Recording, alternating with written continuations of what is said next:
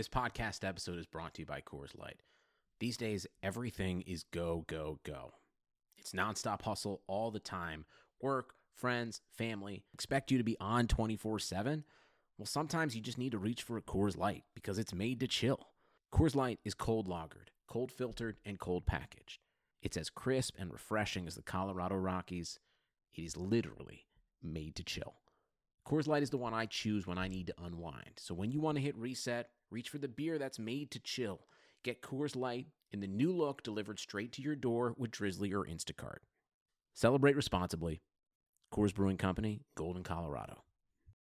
Hey everyone, it's Lindsay Rhodes, and I've got a new podcast, The NFL Road Show fun and kind of nerdy conversation about the NFL every Monday, Wednesday, and Friday. I've got some amazing guests that are joining me. I'll be breaking the huddle with the top stories, previewing games. We'll get you set for the weekend fantasy with our Fantasy Friday episodes, and we'll answer some of your questions as well. So subscribe to the NFL Roadshow on Apple Podcasts, Spotify, or wherever you get your podcasts.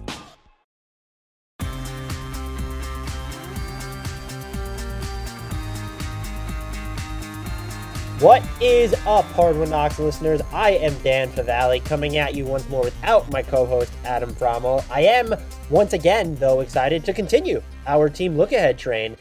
Uh, we're releasing this on a Sunday because we just want to get as many teams out as possible before the start of the season, and then we'll let the last few trickle out probably sometime before the middle of January is out. We'll, we'll have those finished because we will have to gear more towards league wide coverage once there's meaningful basketball. But hey, we have like 21 or 22 of the team previews being pumped out in a span of just a couple weeks. I think that's pretty good. Today, we're talking about one, James Harden, and then the Orlando Magic with Keith Smith. He covers the NBA all over the place. He's at Yahoo Sports, Real GM, Celtics blog, and host of the front office show. Follow him on Twitter at Keith Smith NBA if you're not already. After him, we get to the Charlotte Hornets with Kanata Edwards. He is the co host of the Locked On Hornets podcast and also a writer for Dime UPROXX. Had a great conversation with both of them. Uh, please make sure that you're checking it out. Before we get started, though, just my normal reminder to please, please, please, please subscribe to this podcast if you've not already. Download the episodes, recommend us, help us retweet promos, get the word out. This podcast is underrated and awesome. Take people's phones, subscribe them to this podcast. They'll thank you later, maybe. And finally, whether you use iTunes or not, please head over to iTunes somehow, some way on someone else's phone. Search Hardwood Knocks, throw us that five star rating and write a review. Those are the second best way to really help us out after one subscribing and downloading these episodes. Without further delay, though, let's talk some James Harden trade information and Orlando Magic with Keith Smith. And then let's talk Charlotte Hornets with Kanata Edwards. Keith, thank you so much for coming on the the podcast to talk some hoops, specifically the Orlando Magic, but also some James Harden stuff with me. I really appreciate it. First and foremost, though, how are you doing? Hey, thanks for having me. I appreciate that. Uh, you know, we're we're doing all right. Things are are a little hectic. It's you know, it's Christmas, so we're trying to prep for that. Uh, we were just talking before we started how we both have puppies, and and that's a handful. And then on top of that, this little thing you know called the 2021 season is starting in a matter of days. So you know, it's all coming together all at once. But you know, uh, time stops for no man or waits for no man or whatever that saying is. Yeah, I will say I'm going to I know the NBA doesn't really have downtime anymore even in a normal schedule, but after living through just the and working through like the expedited timeline that we just saw where it was the championship and then it was you know there was like a, a, second of a lull but then it was the draft and then free agency and then training camps are open then it's preseason and now it's the regular season. Uh, i could deal without that level of truncated whirl- whirlwind. I could say yeah. that I, agree with that uh, wholeheartedly. There's uh, there there's been nothing uh, good about about uh, the way that came together, other than it was kind of nice to have free agency essentially done in a period of about three or four days. But, but yeah, I don't I don't think um, you know there, there was a uh, you know all that uh, you know much um, you know that we could uh, could do about it. So you know we're making the best of it. Yeah, and I don't mean to like actually legitimately complain, but this was the transactions were because they were so close together, like this was the off season where it was tough for me to keep track of certain players on certain teams. Like I like I forgot Trevor Ariza was on the Thunder at one point. I think Trevor Ariza probably forgot that he was on the Thunder at one point with how much he was moved. So that was the that was the thing that was hard to keep track of most for me, just because it was such a flurry. Yeah, I like to hope Trevor Ariza just stayed in one place and then said, "Tell me where I need to go at the, the end of the year." Yeah, he had the very Luke Ridnour summer, where that one off season where he was straight like yeah, exactly. um, yep before I start picking your brain about the Orlando Magic, uh, I don't know if you've heard, but James Harden has been in the news a little bit um, lately, and I kind of wanted to, you know, as someone who's just so in tune with like the league behind the scenes and the CBA and all that, I first and foremost wanted to ask you where you sort of land on his pushing the boundaries, I would say, of, of trade demands in advance of free agency, because this has been sort of like a a gradual process where it was oh pre-agency was happening a year before they were set to explore the open market then it was like kind of a year and a half. Like anthony davis was pushing that limit. Um, there was even paul george but like that stuff was different with the way that happened with the thunder. And now though you have james harden um, two full seasons left on his deal before he can even explore free agency really pushing to get out. And i'm wondering my questions are one is this an issue um, that needs to be remedied you know when the, um, they start talking about a new CBA? And then two, insofar as it's a problem, like what can you even do to fix it? Yeah, and unless they go all the way to you know a player demanding a trade becomes finable or that player's no is not trade eligible or something, I don't know how you fix it. I also am not entirely sure that we should fix it. I know mm-hmm. that there is a belief out there of hey, you signed a contract and honored it, but I also look at it from the other side too the team signed that contract with the player. They don't honor it if they want to trade them. Yep. You know, they trade them. And I generally tend to believe in life like, I, I, root for the labor and not the management. For sure. Um, you know, it's just generally how I go. But it, it, it's not good. Let's put it that way. Um, you know, for a guy like James Harden with, you know, two full seasons left and then a player option season after that, to be saying here, you know, a month out from the season or so, or whenever that all started, of I don't want to be on this team anymore and I want to be traded. This situation, I'm to give him a little bit of leeway because the front office changed over, the coach left, uh, one of his high profile teammates was traded, another very good uh, player, a role player for them was traded uh, in a trade that was really kind of designed around bringing in a younger uh, player in that. So that part. I understand, you know, where he would be coming from. I don't love it though because I kind of think it's it just sets a dangerous precedent. Like like I'm gonna I'm gonna be the you know umpteenth person to say this, but Giannis just signed the supermax He's not trade eligible for a year, so there's no way anything's happening for this year. But that's all that that's it. That's the restriction. If he decides at the end of this season, you know what, this isn't going the way I want. I don't want to be here. He can ask for a trade again. In that, right. or eh, not again because he never did in the first place. But he can ask for a trade, and that that doesn't necessarily sit right with me. And and I'll you know I should have caveated this before. I don't think that's anything Giannis is going to do.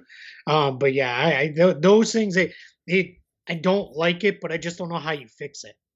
Yeah, and that's what it is. Is I would I fall in the camp of you. I'm going to root for the labor over management, and I think you know there's definitely I think there's the question of James Harden um, has to be tough to play alongside if you're a co-star. I think that much has been proven. And so there's a legitimate conversation to be had there, but there's also another common denominator when all these things started falling apart in Houston, and that would be Tillman Fertitta. And I just feel like he's, you know, as much as he's trolled for um, conveniently not paying the luxury tax in any of the seasons, um, even though the, I believe they're slated for it now, I'm, I'm sure something will happen where they're just not paying the tax this year uh, it feels like he's sort of flown under the radar a little bit too much in all this. You know, we know D'Antoni and Harden were close. We know Daryl Morey worships James Harden, and you know I, whether or not the Sixers are actually willing to trade Ben Simmons for him, and that's a separate discussion.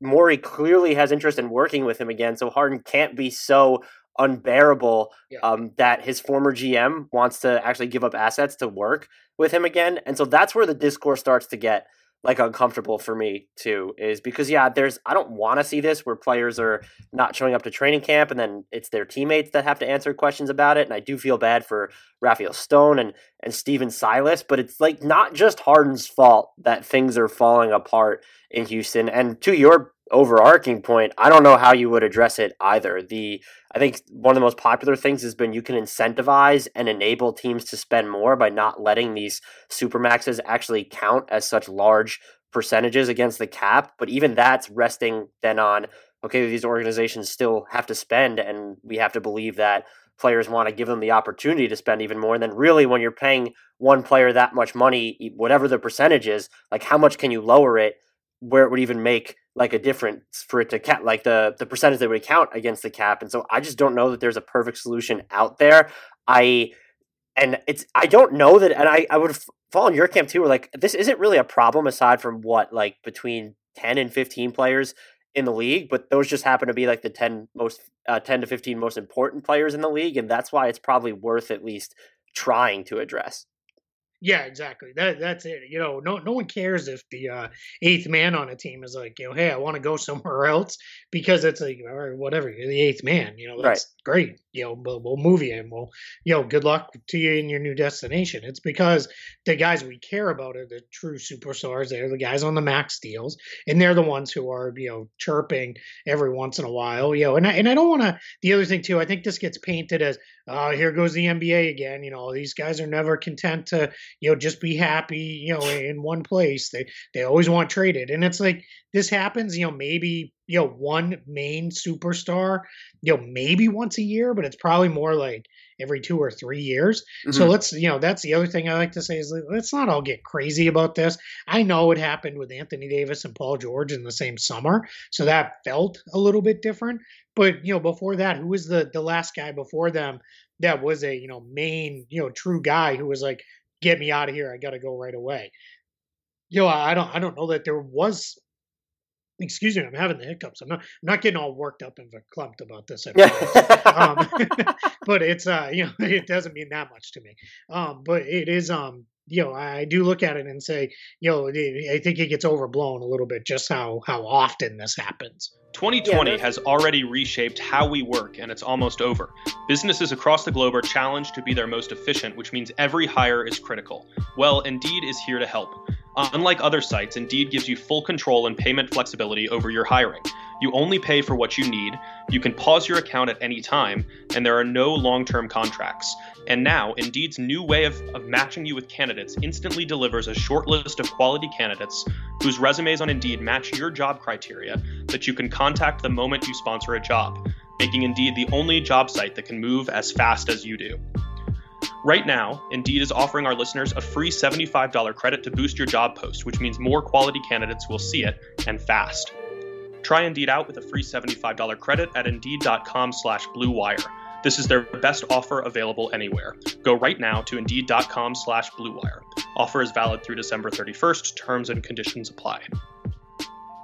Yeah, and there's like there's even the like the Paul George situation in OKC. Like I thought that was actually good where uh, he ended up at least signing another deal, and so I thought maybe that incentivized like teams in smaller markets to perhaps take more chances in trades. And I think we even saw that with Milwaukee. They gave up I, I think we could all say way too much for Jrue Holiday, but it was to keep the star that they have in place. And so, how big of an issue? Like, you can still appeal to players in that respect. I know George ended up leaving, but that was like sort of a perfect storm of circumstances where it kind of felt like that OKC team had already run its course somehow with the Russ PG pairing. And then, you know, Kawhi hits free agency and is recruiting everybody under the moon to come with him to LA. Yeah, yeah, absolutely. And that's, you know, when I get into those ones, I don't, um, you know, I don't I how do I put this? I you know I, I get it there. Like I kind of get what happened there, and I don't think the Thunder, with the way that worked out for them, they're exactly complaining. Right. you know, I, th- think well, things went, went well for them. So that's the other thing. You know, I, I always look at it as superstars. You know, in general, it used to be superstars don't um you know they they don't they don't return the package. You think that they will, but then when you um go uh you know into um but if you go into more recent superstar trades, they have returned pretty good packages. So that's where it kind of becomes, all right, well, you know, if, if you can, um, you know, get get into it pretty deep, what you can do there is you can say, all right, you know, it's, um, you know, I get it, and you know, then I can understand why a team like the Thunder is, you know, happy to move Paul George, or why the Rockets, you know, they're at least uh, considering, you know, all right, well, maybe we can move, uh, you know, James Harden as long as we get the, you know, massive package back that we want in return. Yeah, that's a good point too. Is like you, I, I, not a perfect situation if you're losing a really good player that you want to keep, but even like dating back to when Melo forced his way out of Denver, like he had it narrowed down to a market of like it was two teams at the time. It seemed like um, Brooklyn and and New York, and they still ended up getting what was a nice haul for him. And you look at the Pelicans with Davis, and then you mentioned OKC for you know they essentially the best way I've seen it phrased is that Sam Presti figured out a way to trade Kawhi Leonard without ever having him on the roster, just because of the haul that he got for Paul George alone. So that's not I'm not trying to mm-hmm. encourage that. Yeah, just let players like force their way out. They have three yep. years left on their deal. You know, I don't want to see Towns or Devin Booker trying to get out of their respective teams, and I definitely don't think Booker wants to now. I'm not. I'm just citing them as their contract examples. But teams do tend to like when is the last like star trade that a team got absolutely hosed on, even when that player was really trying to narrow down the market. Maybe Cleveland with Kyrie, but he wasn't even narrowing down the market. That just seemed like they chose the the wrong package. One, by the way, that was celebrated in real time. Like, oh, you had the, yeah. the Nets pick. Like that was the crown jewel that everyone had wanted at the time.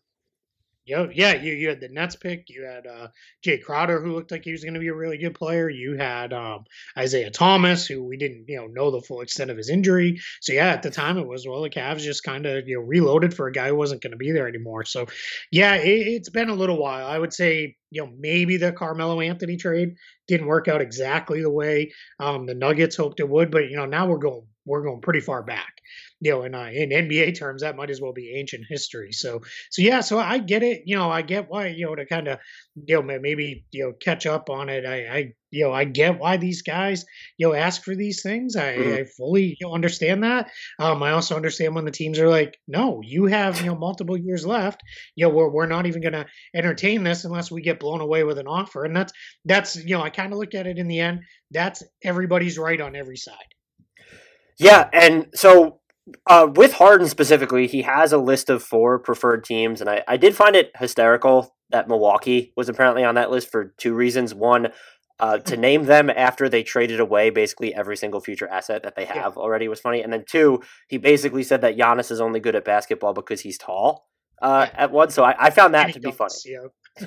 um, but I wanted to ask you if you saw any, and it's kind of twofold. If you if you like any dark horse suitors for him that are not of the four, um, Miami, Brooklyn, Milwaukee, Philadelphia, outside that, and the second part of that would be, do you think that teams that are off his list list might be more emboldened to go after him at, at some point, just because I think even if Harden's agreeing to um, you know to stay where he goes next long term you're still only making this trade because of his next two maybe three years. That next contract he signs from a team perspective good for him whatever he gets uh, but that next contract he signs is probably not going to age the best and so whether you're the nets or the sixers a team that he wants to go to or a team that he wouldn't wants to go to you're essentially making this trade uh, in the in the vein of looking at the two year window alone anyway and so i'm wondering if that could then embolden teams that are not on his list to get involved in this thing at some point. Yeah, I, I, think we could see that. And I think there's been this um, new willingness with GMs to get a guy see if it'll work, and then if it doesn't, you flip him again in another trade. Um, I, I, think that's something that mm-hmm. the teams are c- considering now that they never were, especially in this situation where he's got a couple years left on his deal. So I'll give you I'll give you a couple teams I like from each conference um, that I think you know. Uh, I, and this is not a reporting thing. I'm just you know I think should get involved. Um, we're going to talk about one of them in a couple minutes here in depth. The Orlando Magic. I would not be surprised at all if the Magic, um, you know, got involved, and I think that they should. Now the challenge is, do they have the pieces to throw back to Houston that they want? Um, that seems to be you know, a little bit more questionable. But you could send Aaron Gordon and Evan Fournier as the base of your package, and then you bring in Harden, and that's now they go from being a team that's probably right around the play-in in the Eastern Conference So I think they're they're probably a playoff team. Um, with Harden because that's how mm-hmm. good James Harden is. Um, I think the Indiana Pacers could be really interesting. What if they said, you know, we're just not going to deal with the Oladipo situation. We'll move Oladipo. We'll move one of the two bigs, Turner or Sabonis. Probably Turner. I, I wouldn't move Sabonis myself. Um, move Turner and Oladipo and there's the base of our package and we we send them and again they're they're probably a playoff team but that takes them to the next level in the east and then the last east team um chicago it just feels like chicago's got something going on. Mhm. Um, and they they've got the big expiring contract and Otto Porter that they could send out. They've got a couple young guys they could put in the package. You know, they might convince Houston to to be there. That all those teams that I mentioned have all their own picks. And then I I really believe Houston wants to get him out of the conference. So I don't think they're going to move him uh, within the West. But in the West, doesn't it feel like Denver could get involved? And really Yeah. push themselves from being right there to maybe putting themselves in the mix with the two LA teams as the favorites to come out, and they could, you know, they could use Gary Harris and Will Barton as kind of the basis of your your package. Portland, just because know we're we we're contractually obligated if we cover the league to try to break up CJ and Dame Right. whenever we can, right? um, and then the last one, which I think is you know just kind of fun, and I think a lot of people will be like, "Wait, no way he would go there." Utah, I think, could be Ooh. interesting because you could send out Mike Conley. There's the vast majority of your salary matching, and then they've got a couple other interesting younger-ish guys, not super young, um, but if you sent them the Jrue Holiday package of picks, here's every pick we can give you straight out with swaps, with Conley and you know Royce O'Neale and you know whatever else it is you want. Um, we'll send that your way. And the only thing I will say is a lot of people like he's not going to want to play in Utah. Utah is about as close in a hop, skip, and a jump away from Las Vegas as you can get in the NBA. um, and Klay Thompson loves their zoos too. So there's the there's the other selling point. There it is. Yep. D, I had not given a lot of thought to Utah. Um, I've like the teams. It feels like they might just be like that one tangible asset short, where it's like you could point Yeah. to that young player as Yeah. uh, the centerpiece. A team that I've thought about. I'd be curious to get your thoughts on this.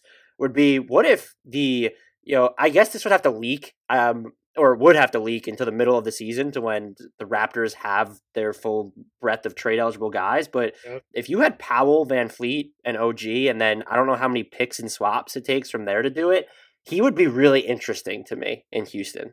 Uh, Houston, would be. excuse me, uh, Toronto. Toronto. You know what I would try to do if I was Toronto? I might even try to send Lowry instead of VanVleet. I think Houston would be far less interested in that, but I'd at least start there.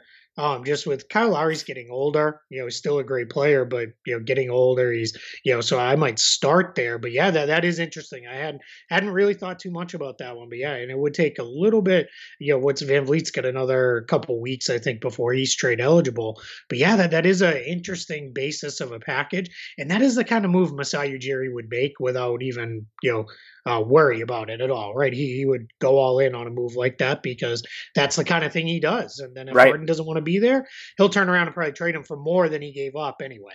You know, that just seems to be his uh, his mo. So yeah, I could see that one. That all of that said, I think it's going to be Miami, Philadelphia, Brooklyn. You know, one of the teams that that's out there. Eventually, I think they'll get let's say a month into the season um let's you know maybe around like mlk day or so when it's kind of this uh all right we've played ourselves into shape we're still you know we're uh i don't know we're a month into the season we're you know 12 and 8 or whatever and we're we're not a top two team in the conference and one of those teams might talk themselves into all right let's get it done let's go get get harden and see where we go Yeah, it seems like I'm one. I'm sure they're waiting on, regardless of what's happening with Philly. Like you just wait on if Ben Simmons might be on the table. Like you just wait to see if Philly figures it out. Um, but the odds are that one of those, I'll say three, because Milwaukee's just that's a joke. Like I like a, what do you even build Yeah. something around Middleton and DiVincenzo? Like I just don't know what that becomes. So one of the other three teams, like maybe they start out slow or aren't as good as they thought.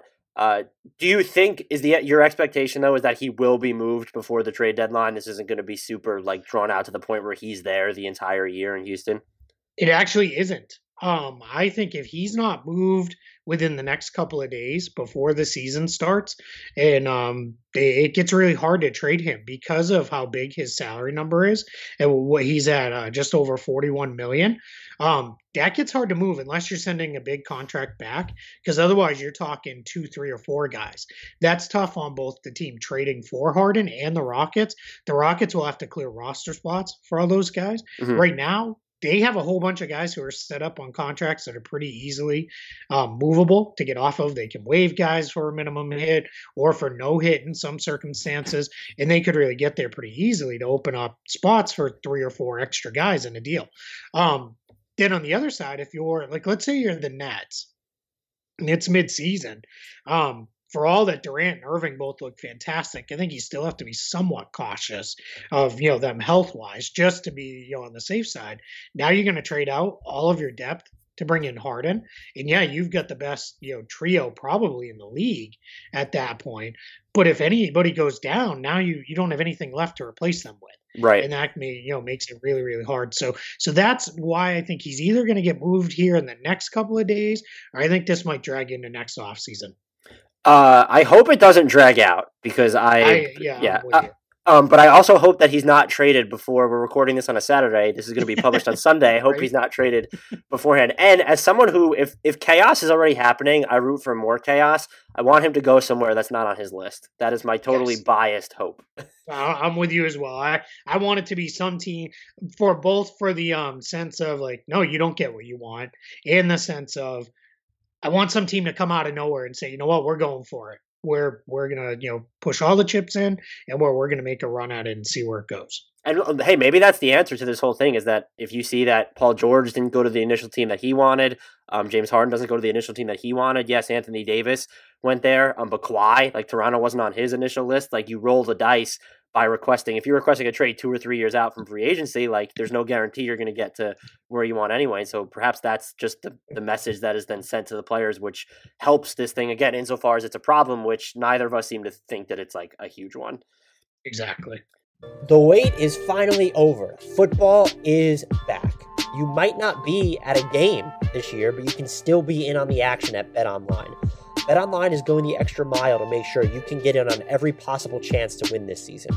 From game spreads and totals to team, player, and coaching props, Bet Online gives you more options to wager on than anywhere else. You can get in on their season opening bonuses today and start off wagering on wins, division odds, and championship futures all day, every day. Head to BetOnline today and take advantage of all the great sign-up bonuses. Don't forget to use promo code BLUEWIRE, all one word, at betonline.ag. That's Blue Wire, all one word. Bet Online, your online sportsbook experts. The Magic, though. Um, Yeah, let's jump into everybody's favorite topic. there, I say, yeah, I say this when I record every single team pod, but uh, I am fascinated by every single team.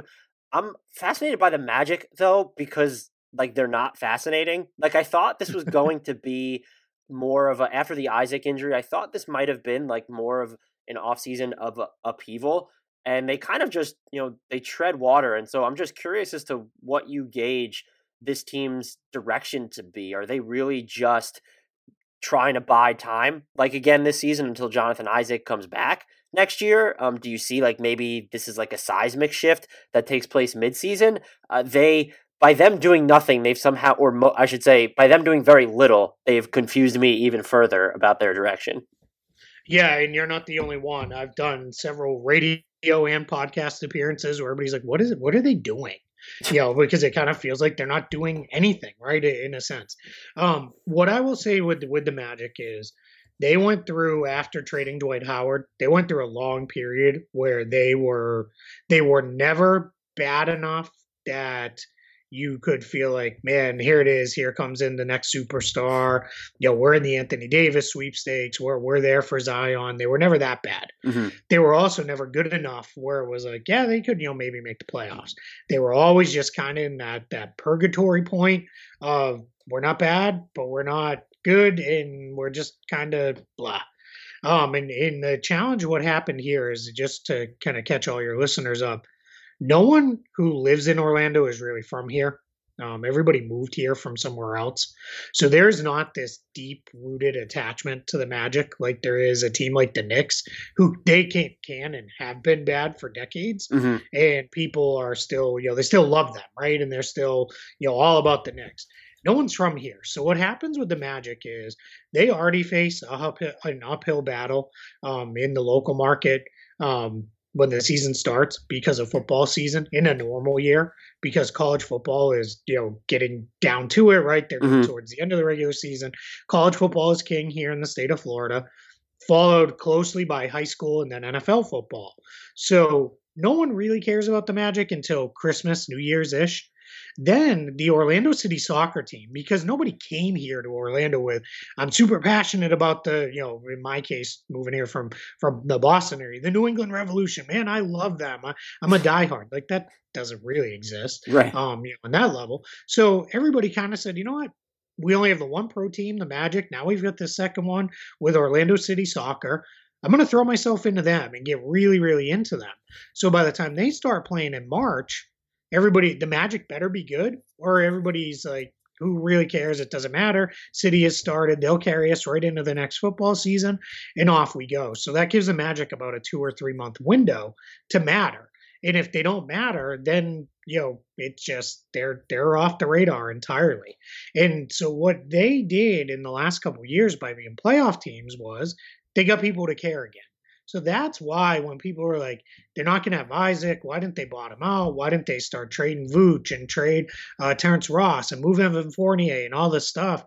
They don't want to go back to being bad again because I think they see with the remaining pieces that are left over or what they'd get back in trade for those guys, they're not going to be bad enough to fully bottom out. They're not going to be able mm-hmm. to go the Oklahoma City route necessarily and really tear it down to the studs.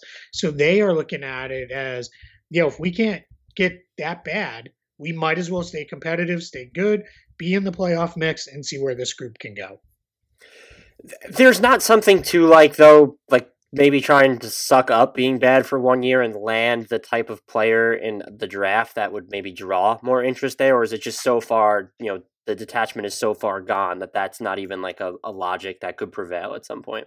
No, there is, but I think they they believe, and I don't think that they're necessarily wrong, that unless you really moved Vucevic, Gordon, Ross, Fournier, yeah.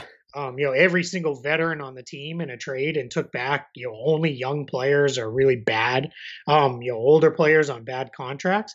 I don't think they believe they can get bad enough to get down to that level. Um, you know, I think they look at it as whatever we would get back combined with the guys we would keep, you know, Fultz, Isaac is obviously hurt, but, you know, Markelle Fultz and some of the younger players like Chuma Okeke, uh, Cole Anthony this year is a rookie, uh, Mo Bamba once he's back and going. I think they feel like those guys combined with whatever we get in return, that's going to keep us just good enough that we're not going to be able to get into that mix, you know, for a top, you know, three or four pick in the draft. Now, mm-hmm whether that's right or wrong, who really knows? You know, because I think you know you wouldn't know until you started making those kind of trades. And you know, clearly, right, we could jump on any one of the trade machines you like out there and start making you know trades that make the Magic really horrible. Um, but the question becomes, you know, well, what do you get in return? The other thing is, I don't know how much value their guys really have in trade. Where you're going to take back probably questionable bad money. But is someone giving up really good prospects and picks for for Nick Vucevic? I don't think so. Right. Not with you know three years and seventy two million dollars left on his contract. Um, Evan Fournier, that one maybe because he's an expiring deal. Um, but Terrence Ross, that's another three years. You know, he's probably somebody I could see them moving at the trade deadline. And then Aaron Gordon, his value, as I talk to people around the league, it's just all over the place. Right. So I think your challenge is what what are you trading these guys for? You know, and the last thing that they can afford to do is just trade them just to get that money off the books because that's not something that's going to play real well. You know, people are going to have to be like, all right, well, we got picks and we got this, you know, uh, young guy we can watch and at least root for and see what he turns into. Um, and that that is, you know, that's the challenge. I just don't know that that package is coming back their way. The, and one of the other things to this too, and as someone you know nationally, so someone like myself covering the league that's just choppering in here and there, like and looking at different things, we tend to over romanticize the rebuild. And now that they have, and I've yet to really adjust my thinking for the play in tournament existing, like it's a little bit easier to stumble ass backwards in to a playoff spot inside the Eastern Conference now. And so like that definitely supports their thinking. One of uh a part of their thinking revolves around Markelle Fultz, and I knew the consensus was that the Magic are way higher on him than uh, anybody else, any other team was around the league. But I saw that the Athletic's Josh Robbins wrote that they just view him basically as their cornerstone of the future. Is that is that one accurate? Is that two, and more importantly, like smart, a fair representation of what he's capable of? I know, you know, the big thing was he shot 50% off mid rangers post All Star last year. That that's no joke. He definitely looked more comfortable. Feels like he's going to be a disruptive defender across both guard spots for a good part of his career, but I just don't see personally, I just don't know that I see a path watching him play to building a good to great offense around him. And if you're not going to have your offense go through him, I'm I'm also not sure what his value then becomes on that side of the floor. Yeah, no, that, that's a great question. What I what what I will say is, um, nobody knows the magic better than Josh does. Um, so if Josh, Josh says it, there is definitely truth to it. Um, what I will say is, I think that there's levels to it. I think it's Fultz and Isaac, you know, are one one A um, mm-hmm. for that team. Uh, I think they are, um, you know, they are. Uh, you could put them in either order and that's how, how they would feel. Now, as weird as this sounds, in some ways, Isaac, despite all of the missed time, is more of a known quantity than Fultz is. You know, mm-hmm. this is a guy who's never made it through a full season in his first three years, and now he's going to miss his entirety of his fourth season but you know what he is. You know he's a uh, you know all defense level guy. You know when he's healthy, right? Um, and I'm, that's going to be the last time I'll say that when he's healthy part because that's you know I could say that after everything I say about Jonathan Isaac. I should also say too I'm not entirely rational. He's one of my favorite players in the league to watch because I think he's just an absolutely destructive defensive force. Um, I don't think there's a position he can't guard at least in switches um, and, and hold his own on. Um, but and then offensively, where the jury's still out, you know, he's developing a little bit. He's he's got a pretty nice uh, mid-range jump shot. His three-pointer kind of comes and goes. His off the dribble game hasn't done too much, and he doesn't really do anything in the post. So he's kind of more of a complimentary guy, but he can be the guy you can build your defense around. But then Fultz is still a work in progress in a you know very very you know major way uh, despite the fact you know now here's the thing too he only just turned 22 mm-hmm. i know he seems a little older because he's been feels like he's been around forever and it's been like a tale of six different careers right? in that process exactly. Yeah and it feel, and it's funny because somebody said to me, "Doesn't it feel like sometimes like he's played for six teams versus just two? Yeah, and I said, "Yeah, you know that is kind of true." Um, you know, but but I look at Fultz and I think what the Magic see is if you look at the leap he made last year and what was really his rookie season in a lot of ways, you can look at that and say, "Man, that's pretty good." You know, for a guy who who hadn't played before, you know, or played very much before, I can feel pretty good about that. And I think they are now looking at it as, all right, this guy has enough size, he has enough ability, where more and more teams are going to these uh, two ball handler lineups, mm-hmm. uh, two two guys. I think they look at it as he's a versatile guy because of his size. He's six four, he's got good length. He can slide over and be you know your two guard and let Cole Anthony kind of blossom into being your your more uh, your your more traditional point guard type role because Fultz can clearly hold his own. So I think that is why the team is so very high on him. Um, but I, I, would say Isaac is you know right there behind them. And it's it is interesting when you talk to people with the team, they almost always mention the two of them in tandem, which is partially tied to being related to their the exact same um, uh, horizon contract wise.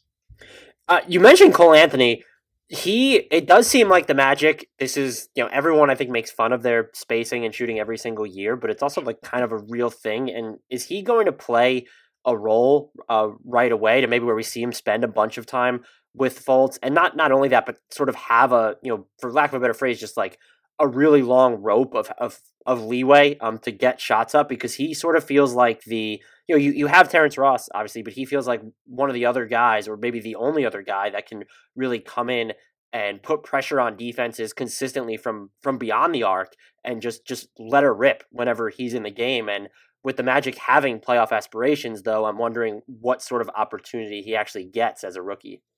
Yeah, that's a great question. I think it's going to be a big one.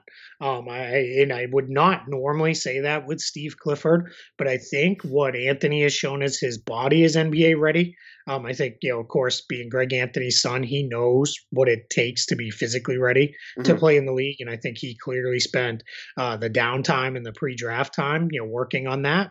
I think he went through a lot at North Carolina. That team wasn't very good.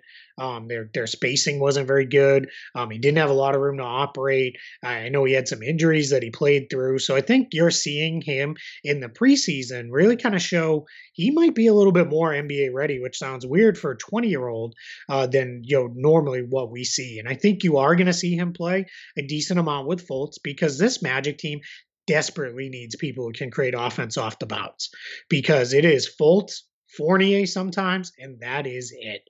There is not another guy on this roster outside of if Cole Anthony can do it that you feel comfortable with breaking a defense down and making a play. Aaron Gordon can do it on occasion if he's got the right matchup, but like Ross is a guy who's dependent on others getting him shots. Vucevic is relying on you know running sets and mm-hmm. things like that, and then everybody else on the roster either spot up shooters or you know somebody like Michael Carter Williams, who I really like what he's become, but you don't want him doing too much offensively. So it really comes down to as long as Anthony can hold his own defensively and doesn't turn the ball over, I think he will play and play a lot uh, for the Magic right out of the gate. And I think you're going to see a similar thing with Chuma Okeke, who is last year's first round pick. I think he's going to get on the floor quite a bit too, because again, he's a guy who you can feel pretty good about taking a few dribbles and making something positive happen. And that's just in such short supply on this team.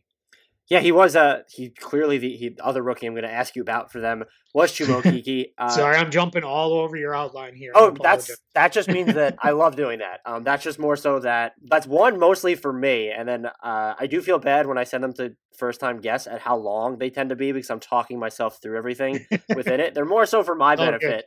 Oh, um, but yeah, uh, Chuma Okeke. So you, you think that he's going to play an actual role because they're again, it comes back to the playoffs, but then he also misses all of last year. So is there the element of you have to bring him along um, slowly, and then just also they have like bodies for days. I'm not I'm not saying they're necessarily the right bodies, but bodies for days across those two, three, four spots. Yeah, I, I do think he is going to play. I think he faces a little bit more of an uphill battle um, than than uh, Anthony does toward towards immediate minutes because I think what's going to happen with the Magic, I you know they're starting five. You know, assuming everybody's ready, is Vucevic, Gordon, Ennis, Fournier, and Fultz. Ross is the first guy off the bench. Then you're going to see Carter Williams come in, and he's going to play a lot.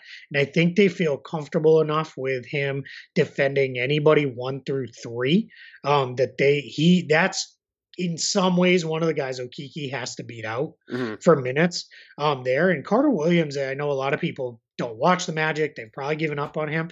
He's adopted a little bit of that Tony Allen mindset of can't really shoot, but he's going to defend the heck out of everybody you put him on, and he can do just enough if you get him the ball as your you know you know swing swing, and he's you know got a little bit of a lane in front of him. He can do enough to create something out of that. You know he's still got that kind of points point guard skill in him. So I think that his him adopting that is really in a lot of ways it's you know rejuvenated and saved his career. Um, that mindset. So they feel good about putting him in the game. Then it's going to be a big. It's going to be Khem Birch or uh, Mo Bamba when Bamba is ready to go. He's still working through some stuff. Then it's kind of the mixed bag guys because it becomes Gary Clark, Dwayne Bacon, and Chuma Okeke. If Okeke can eventually prove he can defend and he's not going to foul because Steve Clifford doesn't play guys who foul a lot. Um, they foul among the least of anybody in the entire team in league, um, then he'll get on the floor, and I think he'll beat those guys out eventually. Because again, they'll they're gonna need guys who can put the ball on the floor and create offense. What does you had mentioned Michael Carter Williams and the you know they had some killer second units with him in the game yep. last year. Uh, what do you view as like like sort of the the spitting image of that this year? Because I do think they have to like the second unit is going to have to change a little bit if you're you know want Cole Anthony in there, obviously, and then if Chuma Okeke's factoring in, we have Al-Farouq Aminu too. So what is sort of that like set like that bench rotation look like? I think you mentioned that Ross will be the first one coming off the bench, and then uh, it'll be we assume MCW. Uh, like who? How do they flesh it out from there? Uh, is going to definitely be the backup center once he's actually healthy, or is Khem Birch still going to factor into that? Again, it's just they have so many different bodies on this team. Yeah. Yeah, I think Birch has a chance to really win that job. And there are a lot of people who believe um, Birch is more conducive to winning right now because he doesn't really do anything that hurts you. Um, but he clearly doesn't have the upside of Bamba, right? Mo, Mo Bamba, when he looks good, you're like, I see it. I, see why this yep. guy could be, you know, this dominant, you know, force at the five. He can block shots. He can move his feet. Um, he's got range. He can score inside. The problem is then he commits, you know, four fouls in 10 minutes and he's on the bench or he goes through these games or he's out there for 20 minutes and you're like, did he do anything? like, I don't remember him being on the court, which is, you know, if you're a big man and you don't you're completely nondescript, that's that's not good, right? You can right. kind of get away with that as a wing a little bit, I think, but as a big, you better be doing something. Um, so I think what you're going to see early on is we know Isaac is out for the year. Al-Farouq Aminu, kind of the surprise of everybody, as training camp got started, we were told he wasn't going to be ready. Then we got an update. It was either on the first or second day that he is out for um, he's out for a while. Um, you know, they, they didn't put a timeline on it. Another procedure on his knee. So I think those two guys are going to be out for a while, Aminu and Isaac. Then Bamba is making progress, is all we're kind of hearing. Um, it sounds like he feels like he's more ready than the team does right now. So we'll see. I don't think he's going to be in the rotation, at least, you know, for the early part. So that's a long way of answering your question to say Steve Clifford really only wants to play nine guys. I think early on, because of the makeup of this roster, he's going to have to go to 10 and just play 10 deep. So it'll be Ross, Carter Williams, Birch. I know those three are going to be in the rotation. Then I think Gary Clark. Then I think the 10th guy will be Cole Anthony. And then I think Bacon and Okeke will get in there on the nights when somebody is out, um, mm-hmm. at least initially. And I think there's the potential that as the season goes along, Okeke eventually slides in and kind of takes over um, a little bit of probably some of Carter Williams' minutes, um, you know, maybe some of Clark's minutes. Maybe they go a little smaller on that backup grouping. Um, they're talking about playing big though with Birch and Vucevic together at times, which is something I you know don't fully grasp and understand. And I guess I need to see it to really see what that would look like in meaningful games. But I think that's the the direction um, where we're going into because I think you're going to see it be um, you know kind of a flexible grouping once you get past those first few guys. What is once he's healthy by you know the team standards what is the path to having Mo Bamba you know stay on, on the floor. You mentioned he's kind of nondescript, and that's uh, in certain moments, and that's probably like the perfect way to describe him. But he's like also, you know, is it just the matter of having a more NBA ready body, um, or hitting the three more consistently, or not fouling as much? And then to your point about him being nondescript, like you could really not feel him being in the game, and then look up and he just has like three fouls in the span of whatever minutes, and yep. that just doesn't even make sense. Um, so what is like the pathway to him actually? like getting like having a consistent role in this rotation once he is healthy enough to do so. Yeah, you know, if he's given up his fouls at the rim, the Magic aren't going to mind as much. It's the stupid ones when he's, you know, mm-hmm. 25, 30, 40 feet from the basket, you know, pressing up on a guy for no real reason. Um, you know, when he reaches in and gets a dumb one, those are the ones that kill him. Um, you know, the two I can't or three imagine he gets Steve around. Clifford coaching that player, by the way. Yeah, no, and that's not yeah, that's not exactly the way he wants it done either. So that starts to become a problem. So I think, you know, well, clearly I think what the path was here was I always say this is him and Nick Vucevic were supposed to be like ships passing in the night.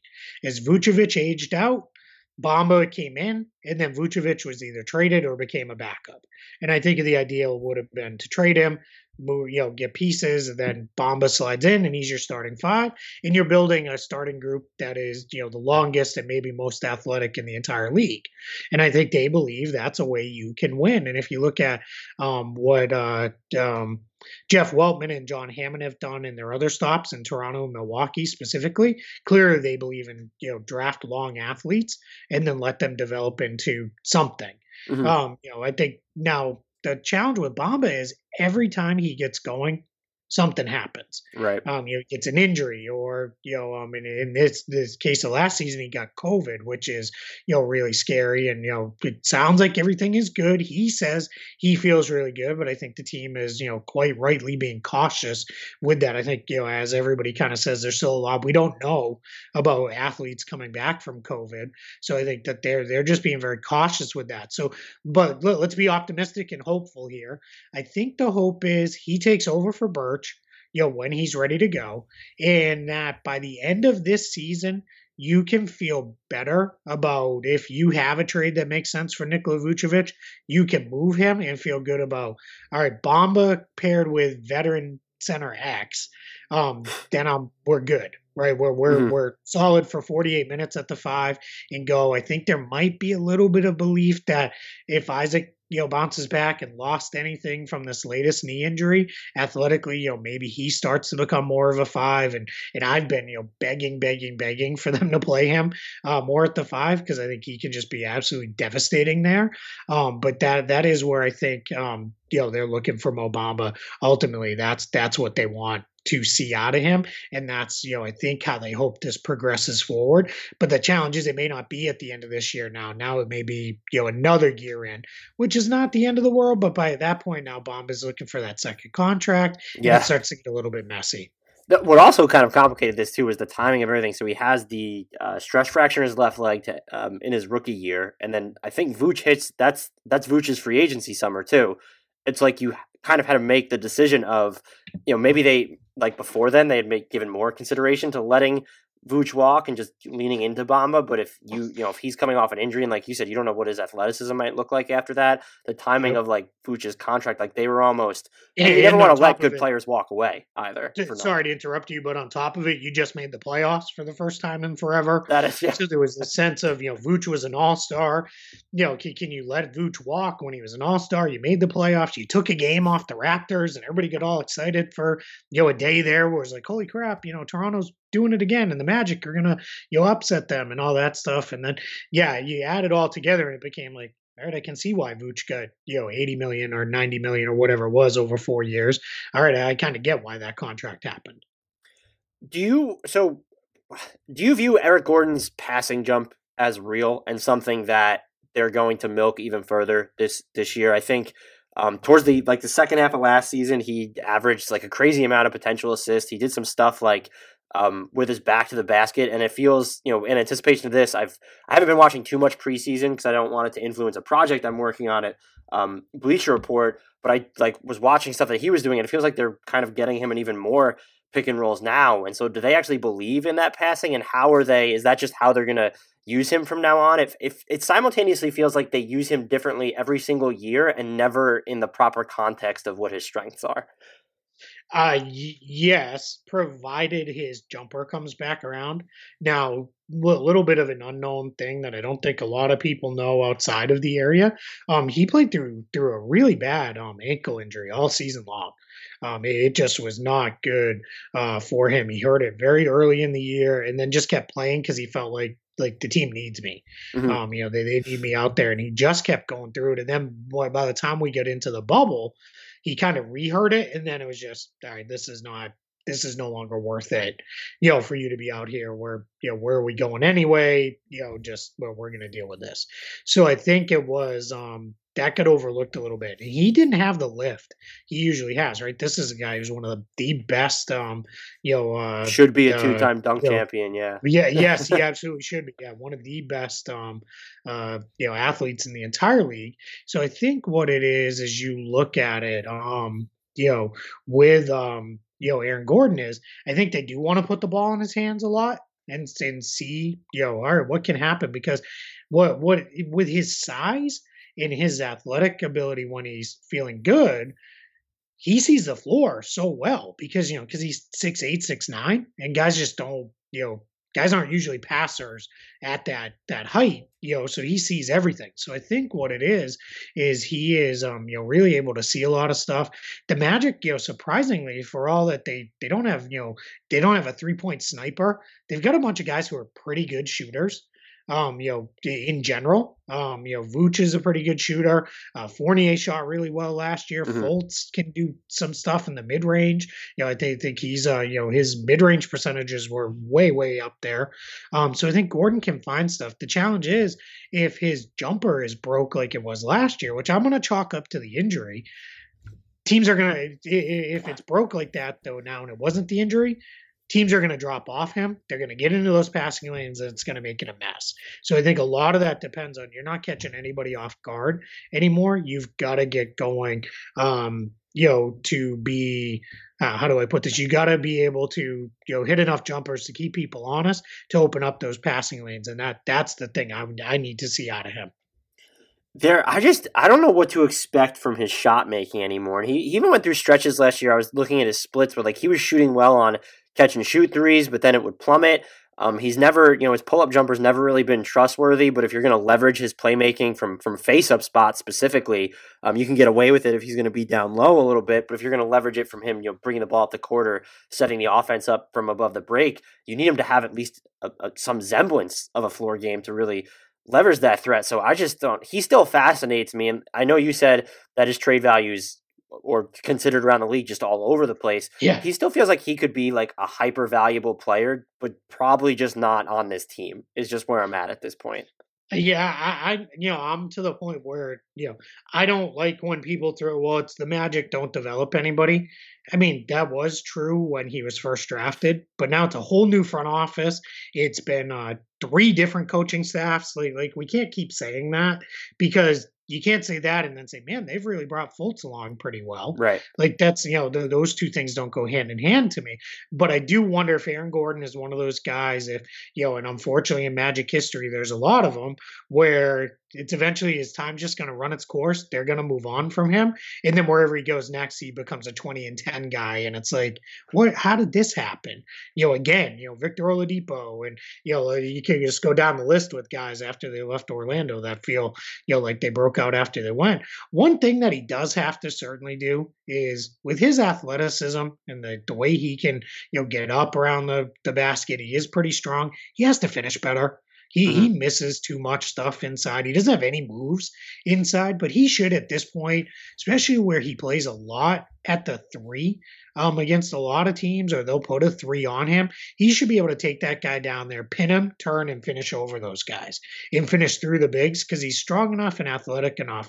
And we just don't see that often enough out of him. Do the Magic still view Vooch as a super important part to their long term? I think you could make the case easily yes, just because there's not there's no certainty behind him. There's Birch, which is fine, but you don't know really what you have in Mo Bamba at this point. At the same time, you know, let's say that they're not firmly in the playoff discussion, um, and I don't know how interested they'd be in like you know if they're in contention for ninth or tenth, like do they view that as something they're going to chase or not? He sort of seems like one of the two or three players that would be most mentioned in trade rumors. And then the flip side to that flip side would be, well, you know, teams aren't necessarily in the business of forking over all this money and value for bigs.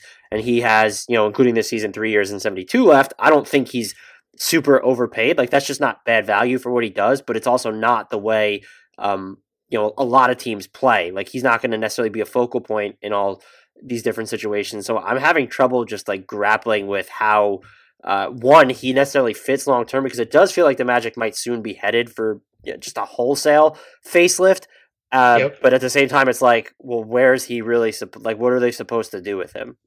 Yeah, no, and that's totally fair, and I, and I get exactly where you're coming from with that because it does feel a little like, or what, what are you? You know, I mean, as a team around this guy. Now, he is really important to them because he is their best player. Um, I think that's pretty clear. Um, you know, to the way the roster is built, he's the guy who's been here the longest, so that has some you know real importance to the team as well. And I think there is you know this thought around it, as what you mentioned is, well, if we get rid of him, what do we have behind him? Right. You know, in in your in to to your other point is, what are you getting back? For him right now because I think the single biggest challenge with moving Vooch is he's owed $72 million over the next three years. Now it does decline, but not by enough where you're like, yeah, there it is. There's a steal. Yeah. You know, it, it goes from 26 to 24 to 22. You know, and, and now he is, what, what is he? He just turned 30, you know, um, a couple months ago. So, you know, his age 30 season, that I think his game should age quite well. He's never been overly dependent on athleticism or you know anything like that. He's very strong. He's you know I, I don't think a lot of people know, but he's one of the best rebounders in the game because mm-hmm. he's just he's got great hands and his positioning is excellent. He's as he's extended his range. I think he is a valuable player. But the problem is, whenever anybody asks me about Vooch trades, I'm like, sure, yeah. Who? Where do you see him as a great fit? Yeah, and everybody kind of goes through the list and they're like uh, yeah i don't know. And i'm like there it is right? Um you know i think if if for whatever reason milwaukee wanted to move on from brook lopez i think he'd be awesome in the role they asked brook lopez to play. But they're probably not moving Brook Lopez from. Yeah, you, know, get into the issue of like, well, how much of an upgrade is Vooch exactly. over Brook Lopez? And, and, even is he one, right? Because Lopez has really become such a dominant defender. Yeah. Um, there was a point where you could have talked me into, you know, I could see Brooklyn throwing some stuff together, and you know, but that would mean moving off DeAndre Jordan. They're not going to do that. Uh, Toronto, there was a point where I thought that maybe made some sense, and maybe if they really wanted to pivot and say, all right, you know, we're we're not going to do anything big, but we're going to rebuild this team kind of on the fly and you know try to get back in there with these smart role players. I think he could make some sense there, but that's about it. you know, as you kind of go through the Western Conference teams, there's not a whole bunch of teams where it makes sense that they would give up. And then that's the other thing, and because of his importance to the Magic, because it's not like Mo, if Mo Bamba was knocking on the door and it's like we got to free up the spot for him, hmm then your return package doesn't need to be as good, right? You can really kind of say, all right, I get it. You know, let's just you know go. But if the return package needs to be really good because you don't have anything else in place, well, what what what are you looking at? I mean, people love pitching the the Warriors idea. They don't want Andrew Wiggins back. That's Yeah. not. You know, they're, they're not going to do that. You know, and, I, and, and I'm one of the you know remaining people who's not in the Andrew Wiggins family who still thinks he could still be good. Um, you Must know, be in the right situation. Yeah, it's yeah, it's it, you know it's nice though because I go to their family barbecues and we talk to each other and talk each other into it. Um, but you know that that's the challenge, right? Is you know where where do you want to go? And then you know, and then invariably somebody's like, well, the Kings. And it's like, yeah, but Vladdy's not there anymore. You know, so you can't just pitch every you know uh, you know um uh, gosh, a former Yugoslavian country player to to the Kings and assume that that's okay, right? It's uh you Yeah, know, and they're clearly not- looking to not get gonna be younger around Fox too. Sorry to Exactly. you Right? there. Yeah, they- they're they're not going to do that either. So so yeah, that's where one where I think it becomes the Magic are probably riding this out for at least another year, maybe two, and then I think when he becomes he's twenty two million dollars and expiring, then it's very easy to see. All right, who needs a center? There'll be a number of contracts that you can trade one for one for that, and it'll make sense at that point. And I think you know then that's when you start to look for a trade there. But right now, there's just there nothing jumps out at me that makes sense for either side. Yeah, the only one I had really thought about was uh, San Antonio because it feels like if they just included literally any one of their young wings with with salary filler, Yeah. it would Yeah. it would make sense. But they, I don't, they're like sort of the I don't want to say they're the magic of the East, but like they their direction is all over the place right now. Like they're trying to straddle two timelines too. So I don't yeah, think that, they that just would be. re-signed Jakob Poeltl to what I think was one of the better value contracts of the entire offseason. I don't even. Some Did he even get Mason. Plumlee money? He was super No, cheap. Uh, right around it. Yeah. Yeah, basically the same. And you know, get give me Jakob Poeltl for that salary any day. You know, I, I think he's actually okay. I, I think he can you know play some. So yeah, that's and that one. You know, what would be would absolutely break the heart of Magic fan would be trade Vooch to San Antonio, and then he goes on to you know win a title, and just twenty and ten in that run because doesn't that, it just feels like what would happen for the Spurs and kind of to the Magic if that deal ever came together. I don't mean to make you focus too much on trades, but I look at the three players that are most interesting to me where I feel like they could be moved as Terrence Ross because he has value everywhere just based off what he brings. Fournier, he has value everywhere. He's also in the last year of his deal. And then even Gordon, like part of the thing with him is he's going to want a third contract soon. Like that's what they're coming up on for him. He has 2 years left on that deal. So if you sort of had to rank the likelihood that those three players finish the um, team on a different season, how would that order shake out for you? Um, I I think Fournier would be the one I would say is most likely to be traded. Just because he's in that last year of his contract, I don't know that the team necessarily wants to be the ones to pay him his next contract. I don't know that they see that as you know something that really makes a lot of sense for them to do. So I could see him uh, being moved. Ross, like you said, at the every year at the trade deadline, every single contender is you know what are you looking at? More shooting. You Yep. know, so of course Terrence Ross fits literally everywhere um, in that situation. So I think what you would be looking at with Ross is, all right, you know, let's go get him moved off to to another team, and and that um, you know that could probably actually net you a couple you know nice assets in that um deal too. You know, a decent ma- you Mhm. I think you could get a protected first for Ross. I think a lottery protected first if a team was you know if you're um I'm just making this up, but if you're Philadelphia and you're like, this guy puts us over the top to to really be a true contender, um, and I think their bench still needs some work. And let's face it, that team can always use more shooting, Yeah. um, just the way they're constructed. I, I think I think that's a deal that you know you could see them say, you know, we'll give you a lottery protected first for him, and that you know would be something that would make some sense. And then um, the last guy, Gordon, I just think I think Gordon is probably a year away Mhm. before we see him um you know maybe moved and it looks like he he goes on to to be something uh something else somewhere and just see you know it is what he really needed kind of that breath of fresh air you know on that and you know the one other thing i'll say with the magic too is um they tend to work pretty quietly um if Yeah. you think about the Fultz trade that was never even a thought for anybody that that would would happen. Um, you know, so so I think if anything happens, it is to it is more likely that this is going to be something that kind of comes a little bit out of nowhere. And everybody's kind of like, oh, okay. Um, and then the last piece for them, kind of related to trading those three guys, is a lot of that to me ties into what are you doing with Fultz and Isaac because they're both extension eligible. Yep. So where where are you going with this? Are you trying to?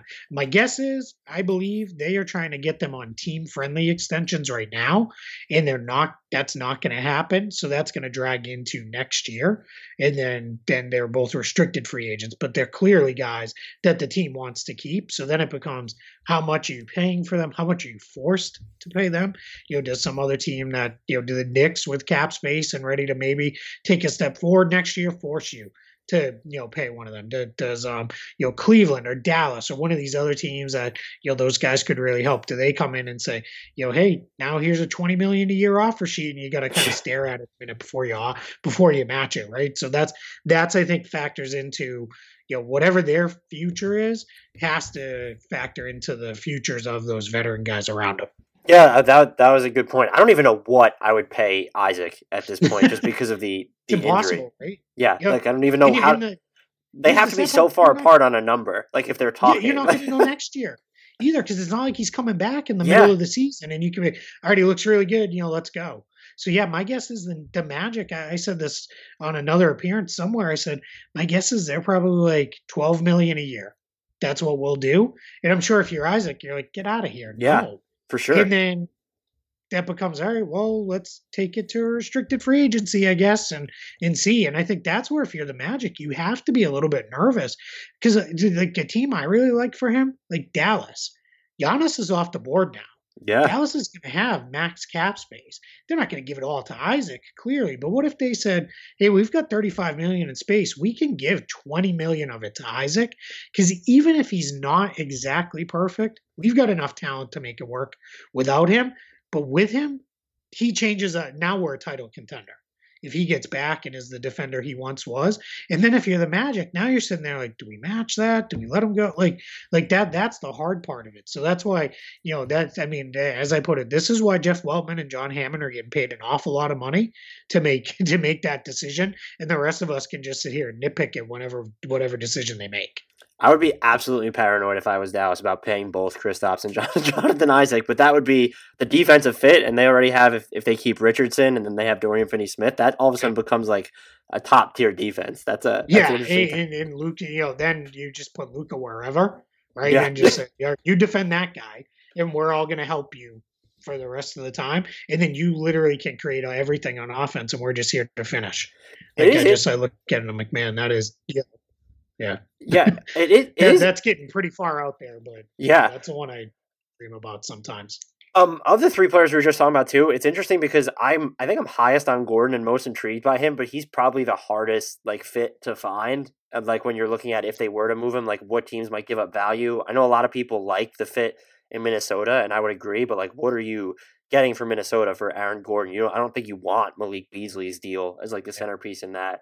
Um, and then really the Not other with everything he's going through right now. Yeah. that doesn't fit. You know what the Magic are as an organization, so that's that's a challenge as well. the other two that stuck out to me just really quickly were um, Denver and Boston. Um, seems like I first of all I wasn't like crazy. I, I don't think anyone was crazy about Boston's um, offseason, but I think to me like Aaron Gordon's a better answer defensively to a Giannis and a Bam than Tristan Thompson was going to be anyway. And so he interests me there. And then Denver, just imagining him playing alongside Jokic, um, sort of in that like Paul Millsap role, but just even more of a, a hybrid, and because Millsap's getting so much older. But then you still again run into the issue of okay, like Boston has like a hodgepodge of assets, but like what does what does Orlando really want? Is- are- Are they in love with any of their their young guards? And then there's of course the you know salary matching is tough. Like you don't want to have to take necessarily Tristan Thompson back in that deal when he's eligible to be moved. And then Well, I think the benefit there though is right. The Celtics have the trade exception, so you could true. slide him into that without having to do this. Uh, you know, you could maybe say, you know, hey, you guys want Robert Williams and Romeo Langford and you know three first round picks or you know a protected pick or whatever it is. I think you could maybe get there um, that way just because of that the the um, existence of the trade exception because you're not having to send back money necessary to match. I totally forgot about that trade exception. Um, that is a good point, and they're not. I guess they can make that work. Like if they far enough beneath the, the hard cap at the yeah, moment. Yeah, because he's they, they, they have about twenty one million under the hard cap, and Gordon's about eighteen. So that that uh that that does work. If it, not that I've looked at it a time or ten. Yeah. um, but yeah. Um, the the one that the one that I you know I think I've probably pitched five million times over the last you know two or three years is Gordon and Fournier for CJ McCollum. But now I think Portland's done what they've done to beef up their forward line, so I don't think that's you know as uh, necessary of a move for them. But there was a point in time where I was like, this just makes perfect sense you know, for both of these teams. McCollum can come to Orlando, be the lead scorer, uh, the lead guard, be kind of the, the face of the franchise. And then Dame gets two guys who really fit in well um, alongside him. And like I said earlier, you know, we're contractually obligated to break those two up whenever opportunity, you know, knocks. But but I've pitched that one a million times. Yeah, that would uh pre Rocco, that would have made yep. like a lot of sense yeah, now with Covington and Jones Jr. there and re-signed Carmelo and uh, Gary Trent Jr. kind of blossomed. I think he can do uh, some of the things Gordon can do defensively, just a you know a little bit smaller.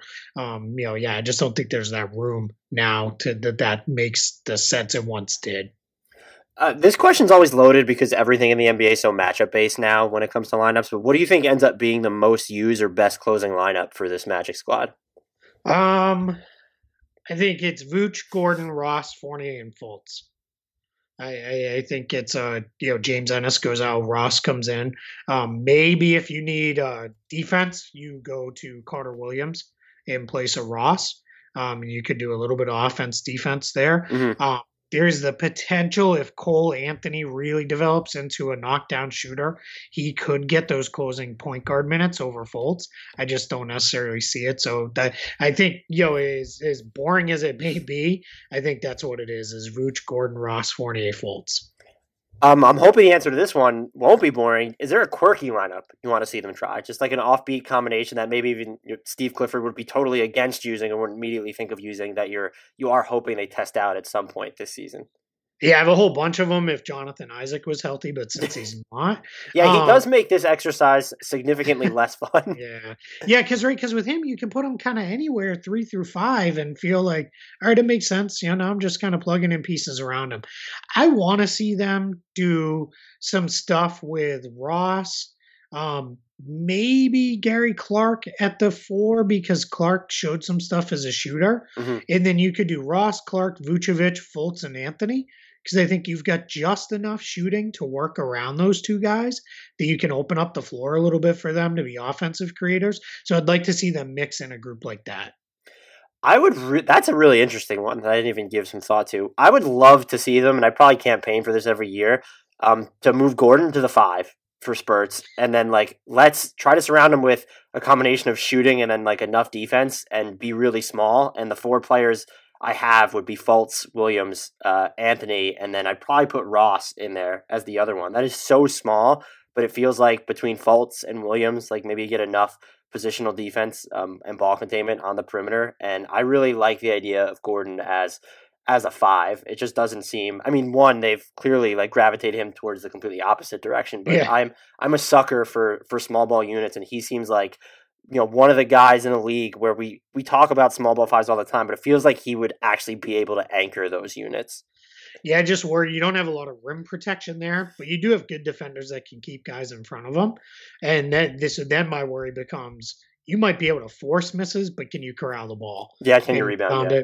It, yeah, I, th- I, think that becomes your your kind of lone issue there because for all of his gifts, Gordon's never really been that kind of you know rebounder. I think we all think he could be. I think some of that is he's only ever really played with Vooch, and Vooch is you know he's gobbling up so many of them, and I think Gordon is kind of uh, they, they've almost kind of taken that approach of, uh, of all right, you got it. I'm gonna you know get headed up the floor, um, versus you know kind of kind of crashing in there himself. But yeah, that you know I, I would the challenges they are um they can be a lot of times a boring team because of you know you just kind of know what it's going to be. Mm-hmm. Um, you know there was points last season where I could tell you within 30 seconds to a minute their entire substitution pattern before the game even started. Wow. You know, unless there was foul trouble and like, cause you just knew, you know, all right, well, um, you know, Augustin's going to come in for Fultz, you know, you know, at the six minute mark, and they're gonna uh, take one of Gordon or Isaac out, and they're gonna put in uh, Ross, you know, for them, and then Fournier's gonna go out, and then Fournier will come back.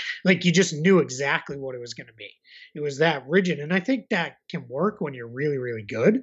I, I think you know we've seen that at times, but when you're not, I think that's where the creativity could really you know get in there. I just think you know a lot of that is lost because you don't have you don't have Isaac's versatility, you don't have Aminu just as that extra forward mm-hmm. um, that you can put out there because there are other forwards other than Clark are now right. It felt like this team had you know eight power forwards for a number of years, and now it feels like they've got Gordon and maybe kind of Gary Clark, and that's it.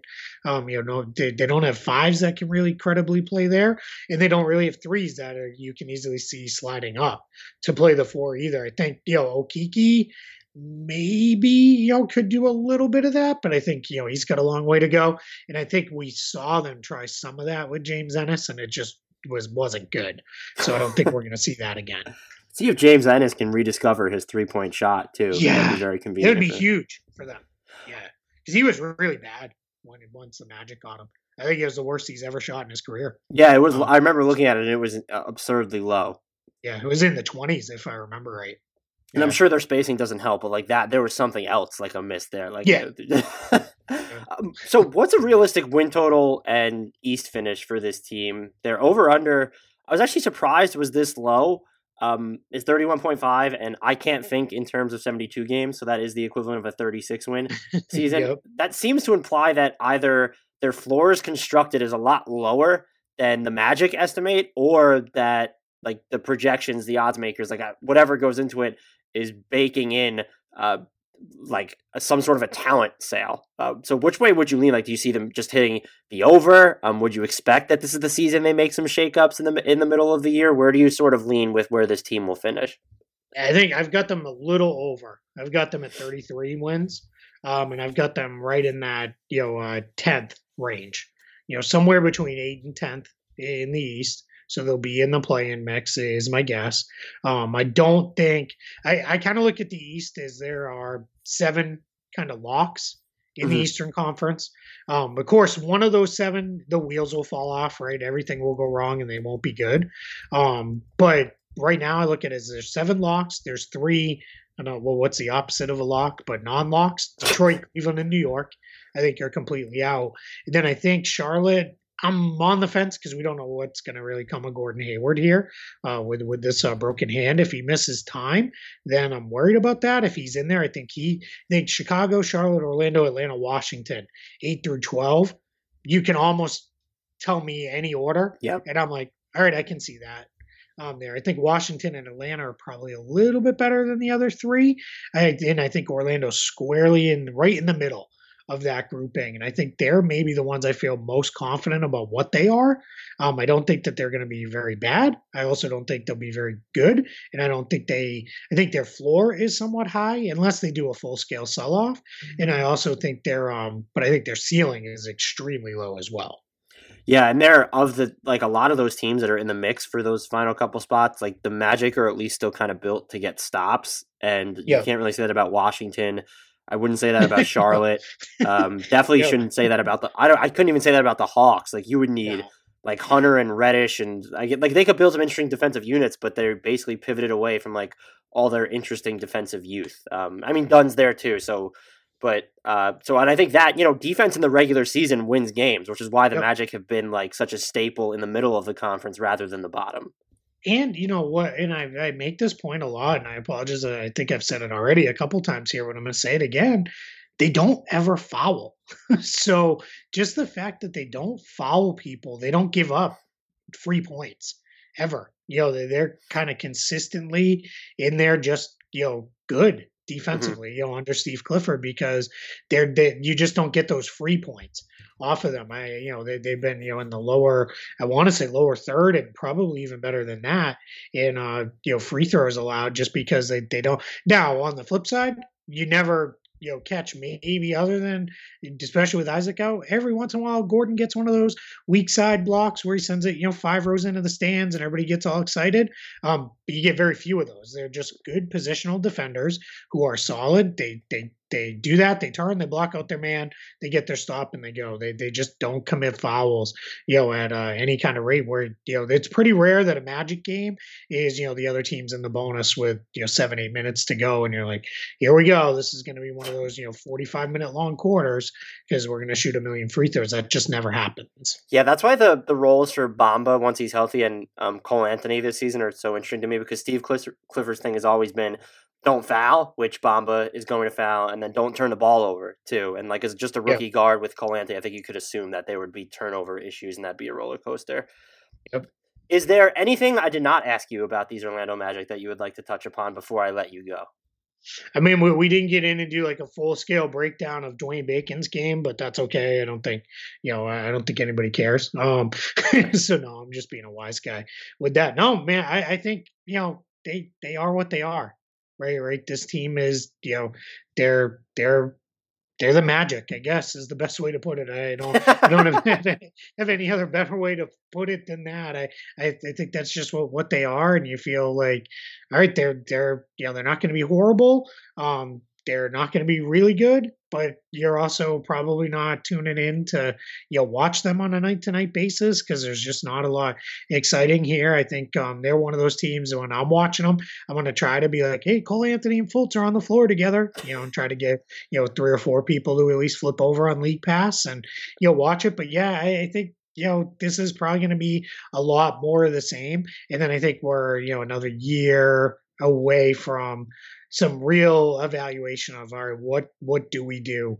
with this roster going forward and you know where where where are we headed? Because i think I think there are definitely um decisions to be made. And the, self reflection can work both ways with this team looking at how they're built right? Like i think um the assumption would be oh that they would strip it down and start over but like they're also like kind of built if they wanted to go all in on a win now player, like they can do that. I don't know if they have the. You mentioned them in the James Harden sweepstakes. Um, looking at other potential offers, that would it feels like them winning that would be dependent on the rest of the market. But like if there's a, another player like who's just not on the top ten, top fifteen level that becomes available, they really could push their chips in. I don't know that I'd advocate for it, but I don't think that they're tethered to well, we have to stay in the middle or start over. Like they do have a path to to try and double down. Well, they're the ones that that I um uh see you could really throw um uh gosh how what is it gonna you could you could really see them you know convincing them let's get in on Harden you know mm-hmm. let's just see what happens and that is you know that's where we're gonna really push and we're gonna try you know we're, we're gonna try you know a big home run swing here and see what we can do and I just don't think you know I don't think that's the way it'll go because I don't think that's the guy they want to have there um, right now, especially as well, you know, with what it would cost them. But he he's a guy that I would, you know, I would, you know, love to see them, you know, make that kind of swing. I would be there for it, and Harden feels like a you know Florida man, James Harden. I would be here for, for that version of him. Uh, well, I tell I tell people all the time, James Harden uh, favorite off the court diversion just down the road in Tampa. There's there's lots of it. Uh, there's not as much here here in uh, in Orlando of uh, the the uh, the nightlife clubs that he enjoys, but uh, but just down the road in Tampa, he can get all the fill he wants. Yeah, he could take in a Raptors game and then get all get yeah, all the it. fill that he wants. Yeah. Uh, I mean, that's why Raptors aren't aren't trading for him because they they won't be able to get him to games on time. Um, and, and, as long as, by the way, you're talking about um getting people more eyes on the Magic on League Pass, since you're clearly going to be watching more of the Magic than me, uh, any alert to if they ever do put Aaron Gordon at the five, that would be very much appreciated. That's it. I'll try to remember that. Don't don't uh, don't hold your breath. I be held responsible if you do, because I don't think you're going to see it. I'm going to hold out hope that it happens. Uh, That's it. Hold out hope, but uh, not but, my breath. But, yeah. don't, don't be disappointed when you don't get it if you guys are not following Keith on Twitter already, I don't know what the hell you're doing. Remedy that immediately at Keith Smith NBA, spelled exactly as it sounds. He covers the NBA for Yahoo Sports, Real GM, Celtics blog, host of the front office show. He wears many hats and he wears them extremely well. And again, he's a fantastic follow on Twitter at Keith Smith NBA. Keith, thank you for giving me so much of your time. I really appreciate it. Had a lot of fun. And rest assured, I will definitely be bothering you again sometime in the future. Uh, it was no bother, but I appreciate it. Thanks for having me. Kanata, welcome back to the Hardwood Knocks podcast. First and foremost, congratulations on the Hornets not ending up with Obi Toppin, uh, whom I trolled you about for a very long time after we last talked a few months back. So kudos there, ending up with LaMelo Ball instead. And equally important, though, how are you doing? Man, everything's cool in the gang, man. We're recording this. We're, I get to talk basketball, Dan. And it, despite that, we have a Howard Cosell Muhammad Ali relationship, Dan. so therefore, like whenever we have these talks, it, they end up being better than people seem to expect from either one of us, and I don't understand why. But therefore, but these are always fun. These are great, and so I'm looking forward to talking basketball, man. Definitely.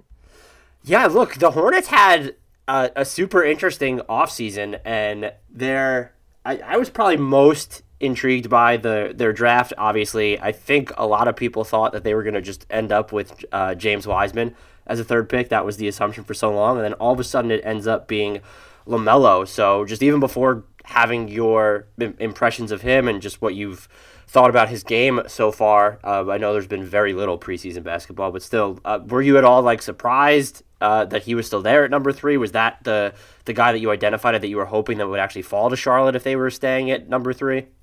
Yeah, absolutely, absolutely. Um, he was the guy. For me, he was the guy that you hoped. Like, I was hoping that Minnesota was going to overthink it and say we already have a D'Angelo Russell. Why why put him further off ball? Mm-hmm. I'm glad they overthought it. I am supremely happy that Golden State overthought it because I thought that James Wiseman would absolutely be the pick.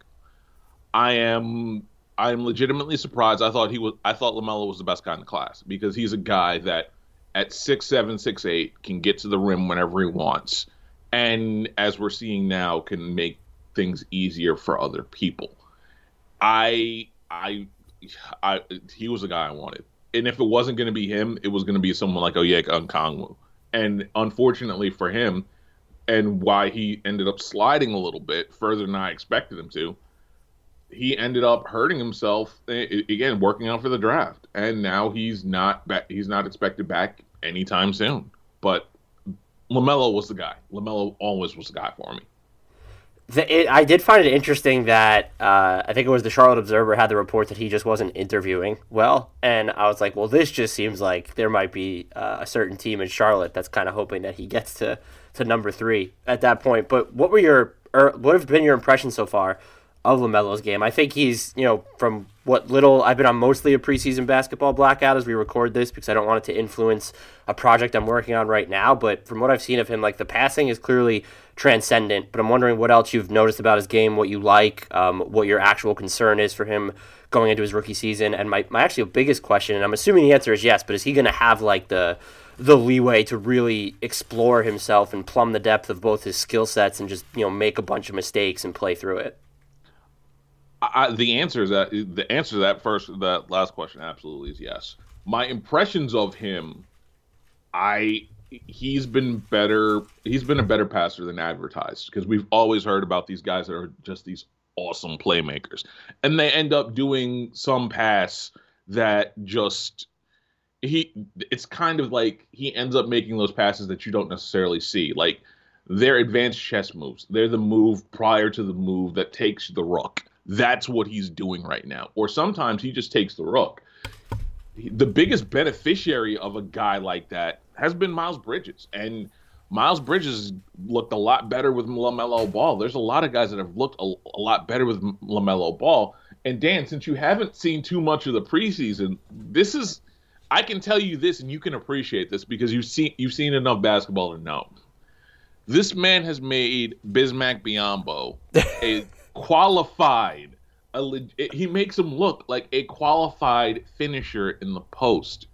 That's wow. how good he's been. So Orlando's Think about to that. give him sixty-four million dollars next summer, is what you're saying? exactly, exactly.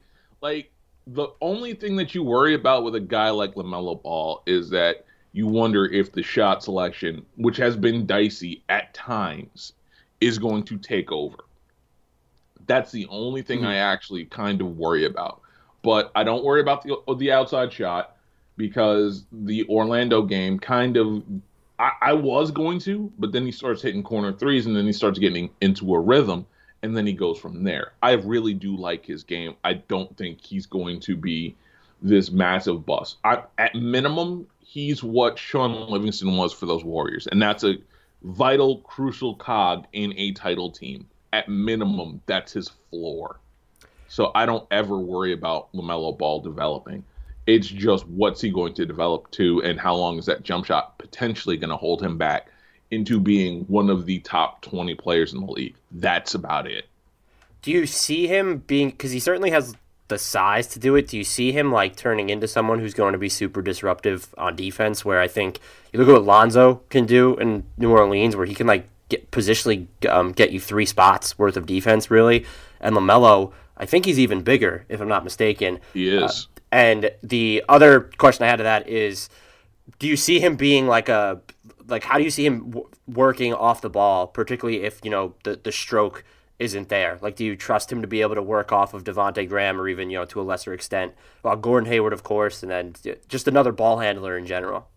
I, I honestly, um, disruptive on defense. That was the other thing, and I've come. Thank you for bringing up defense. Defensively, he's not as bad as everybody seems to think he is. Everybody got, and this is something that I think people get kind of, and this is just a personal thing, but I think people kind of get enamored or use like certain clips against people to say, oh, he's not that interested in defense, this, that, and the third, and not recognizing that these are 17 year old kids knowing they're going to be in the league. Right. This is one of those situations where you're having guys that are talking about, oh, I, I can't wait to get to the league. Again, I might get to the league. I got to work as hard as a. It's not a Grant Riller situation, unfortunately. um, and we'll get to Grant Riller, but um, I do. Be- I honestly do believe that he was bored because there are defensive instincts, stuff that he's doing off ball. Now, granted, on ball defense, he's got a long way to go, but off ball defense, the kid is a savant and he's doing stuff and he's helping delay actions and he hasn't really gotten into the defensive scheme that James Borrego really wants to do just yet. I don't again, I'm not gonna say he can't be disruptive. I wouldn't expect it this year, I might not even expect it next year. But yeah, I mean, rookies and sophomores are just historically they don't have most of them overwhelmingly so don't have positive impacts on defense. No, exactly. But I see it. Like there's tape where you see him flashing in on some on, on a mismatch, and there are things that he does that tells me that he gets it. I'm not sure he's going to be Lonzo, but I'm not sure that he's going to be LiAngelo bad on defense. That's what I would tell you. uh, LiAngelo bad is uh, that's like I don't even know that should never have been considered his worst case outcome. Former well, Detroit exactly. Piston LiAngelo Ball. Exactly, former Detroit Piston LiAngelo Ball, and I, and again I might as well curb that because I never know LiAngelo might end up on the Greensboro Swarm for all I know. Um, so Grant Riller, which I'm obligated to ask about him because my co-host is obsessed with Grant Riller, but also because he ends up being just from where he was projected, and I know this draft is all over the place. Some people had him as like a late first round prospect, early second round, and so the, the Hornets got him is kind of interesting. I'm curious if you've dug into his game at all, um, and what you might like or, or not like about him. I did like I didn't really look at him at all before the draft, and I did some like uh, look at some of what he did in college uh, before we did this podcast, and I feel like his shooting's just going to be all over the place. I think he could probably do, you know, some like he can beat some guys with the ball in his hands. Like if he's dribbling up in transition, he feels like he could be a, a, slippery player when, when he's off the ball. But I also, this is me being a, a million miles away from the situation. I just don't really see like a um, a path, at least this season, when you look at the personnel in Charlotte, to maybe him playing. Uh, a ton of minutes or, or, having a huge impact. And then I don't even know. I was trying to find out if anything about his knee injury. I couldn't dig up anything on that, and so I was curious too if like whether that was considered like serious or just more of a, a precautionary thing that they were resting him for. I would tell you that you can tell Adam that Grant Riller is going to be fine in Charlotte for the long for the long term. I don't think they expected him to contribute this year he's one of those guys that's similar to a Jalen McDaniels now, who's having a really good preseason right now. He's one of those guys. We're going to stick him in Greensboro. He's going to learn the system. He's going to learn how to be an NBA pro, and he's going to learn with a guy named Nick Friedman, who I think I've mentioned on this podcast before, um, who's their developmental coach and who has turned now turned around Devonte Graham and you will understand the name of Jalen McDaniel this year. I I think you're gonna under there are gonna be some guys, and I think Grant Riller, I I liken him more to a Jeremy Lin, and I'm not talking about Linsanity Lin where he was just exploding everywhere and scoring on everybody, and then you had like there will be no Riller mania. maybe from Adam, maybe from Adam, maybe that, but in terms of like in just just in terms of what Riller can do. I think he's going to stick. I just don't think it'll be this year. Mm-hmm. So I wouldn't worry about it. The knee injury is something that I didn't notice up until I saw the game, sh- the um, box score, the official box score from uh, the Orlando game on Thursday. They've been really super quiet about that. So I don't know if it's serious. I don't know what it is. But at this point, I wouldn't worry about Grant Riller if he I think he's going to be a player for for the Charlotte Hornets. It's just not going to be this year, and that's and that's completely okay for right now. The other uh, rookie on this roster that really intrigues me is Vernon Carey Jr. Uh, there were but there were a few teams that were really high on him, and the Knicks specifically traded up with the intention of getting him, only to see Charlotte then take him. Uh, watching him, I don't. I'm. Do you have any impressions of his game? He feels like a an oddity to me, like where he looks like a big and is built like a big, but he feels like he's like a below the rim wing. Am I just completely off base there? You're not completely wrong. You're not completely wrong. Uh, they gave him the most. The Charlotte Hornets drafted him and then gave him the most guaranteed money of any second rounder this year. They did that with a purpose. It was a four year deal. I truly believe they see something in him. He's another guy that I would not be surprised if you don't see a, single minute for him in this regular season. I would not be surprised if he goes to Greensboro, wherever the G League is, and gets a full year seasoning, and then he comes out next year. It's either again, it's either him or Riller that comes out of Green the Greensboro system to be ready to be a NBA prospect. So I see what they see in him. I wonder if they're going to have to continue to work on his footwork on defense. His footwork right. on offense is awesome. And he's a face up guy. And low key, the EYBL during the EYBL season, and the only reason I know this is because I, I, do, I was doing research on it. He gave Wiseman buckets. And you watch that tape, and it's like, okay, I see exactly what he was he was doing. Unfortunately, he was miscast at Duke as a big man. Stop me if you heard that before, by the way. um, but the other thing is just, I really do believe that he's going to be their guy. I understand why they picked him there. I personally wouldn't have, but they ended up getting Riller later in the in the draft, so I'm okay with it. I see what they were going for, and there's him, and then there's another guy, Nick Richards, who I think has got a longer way to go. But I see what they were trying to do. They were trying to get bigs in here for the future. They weren't meant to matter this year. They still have Cody Zeller. They still have Bismack Biyombo. And if LaMelo's going to make both those guys look good and get those guys paid because they're both on one, essentially on one year deals, then hey, makes kind of makes sense. So I, I'm I'm here for what they're going to do in terms of big man development going forward. And as long as Vernon Carey just continues the path of what Greensboro has done for a lot of people, he should be just fine. I think uh, this will anger Adam. I I like him a lot better than I like Grant Riller, and I think it's just because guys with size who have a floor game, like a face-up floor game mm-hmm. on offense, those are just going to pique my attention more. I don't see it, and again, I'm probably shin deep. Like that's as high as I went into Vernon Carey research, so I'm not going to claim to be an expert here. I don't know that I see it on defense though and we get caught up in positions, but I just don't know what's going to end up being best for him um, to defend. And I don't like uh, you mentioned his footwork, and I look at him just didn't he didn't seem quick enough to like keep up with like maybe these um, more explosive fours or anything. But then I'm like, well, is he going to be someone who kind of uh, is able to even hold up against fives because yeah, he kind of has the the size to do that. So I really would worry about him there. But just looking at what he's able to do on offense, uh, he's the one that interests me more of the the non Lamelo rookies that they have right now. No, he, he, he does. He interests me, me, as well. But the one um the one thing that I do know, and this is something I got from a friend of mine that that was cover, that covers Duke up there. Before the draft, he was working on his footwork defensively. Like that was one of the points of emphasis is that he got a trainer and started working on his um his footwork. Lost 30 pounds between the end of the college season and the draft. So I'm not worried about it because if it's a nutrition thing and he's working on defense his defensive footwork, I think he can do just enough. I know that they're probably whoever they were going to draft, and I think this is the other thing, whoever they were going to draft in a, from a big man perspective, because I know that the Hornets were enamored. Like they didn't expect Lamelo Ball to be there, but they ended up they wanted Wiseman, and it, if they had to pick between Lamelo and Wiseman, they would have picked Wiseman. I do believe that whoever they were going to draft big man wise, if it was including James Wiseman, was going to have to be one of those guys that you're just going to, they were going to have to coach footwork into defensive footwork into, and to be better at defending the switch because I know Borrego for a fact loves switching on every pick and roll and blitzing every pick and roll if they have to, and and going from recovery.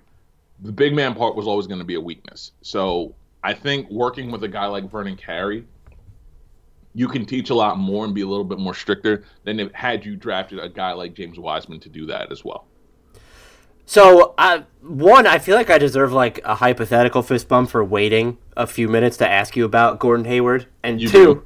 Um, I want to I want to clarify my stance before I throw it to you because um, I was surprised at how much shit I caught for what I said about Gordon Hayward, like somewhat semi immediately after the uh, his contract was signed, and I will one say I appreciate that people listen to our Charlotte Hornets takes on this podcast. So shout out, and I am not like even like the the heated uh, people in my DMs, like they were. I, I I appreciate them caring enough to be that angry, and I honestly do. I don't have a problem with Gordon Hayward, the player on the Hornets, in timeline or the way he plays. Uh, I viewed it just as a mishandling of assets uh, because you end up waiving and stretching Batum, who's now on your books for an additional two years, albeit at a smaller number. And I know cap space is not as important in Charlotte, and I wasn't under the guise that they were going to win 2021 free agency or anything like that. I just, when you're overpaying a player uh, relative to what his market was going to be, going that extra length of we are going to wave and stretch Nick Batum that's where that's where it went off the rails for me. I wouldn't have paid Gordon Hayward the money in a vacuum had they just flat out been able to do it um, at that moment in time. However, th- that's where it became verging on, if not absolutely indefensible, that decision making there. So I was curious as to where you land on this. I understand where you were coming from. I really, really, really understand where you were coming from when you had that take, and it, which is why you never heard from me on it, because I thought it was a fair take, and because I had that same initially, I had that same reaction to it. Where I differ on this is, and this is something that we again sometimes we do from a national perspective, from a local perspective, sometimes is we don't seem to understand the human aspect of it that you actually have to at least show that you're trying and that's the big thing like you got to remember that this team let Kemba Walker basically go for nothing and Right. or, or better or let them go and let him go at, or got Terry Rozier in in in return who's also been better than advertised He had a really good year last season. I still the the Kemba Walker stuff, and that was part of my Gordon Hayward take. Like that's I'm never gonna like I'm never gonna defend that. But Terry Rozier had a really good season last year. But you also have to show the young guys, the Miles Bridgeses, the Malik Monks, the guys that you want to keep that you're actually trying. Because one thing I think we're forgetting is that no one wants to be a part of an experiment to in, a rebuild. No, especially when the CBA is what it is right now, where these players are probably giving up anywhere up to 10% in escrow and probably not going to see that.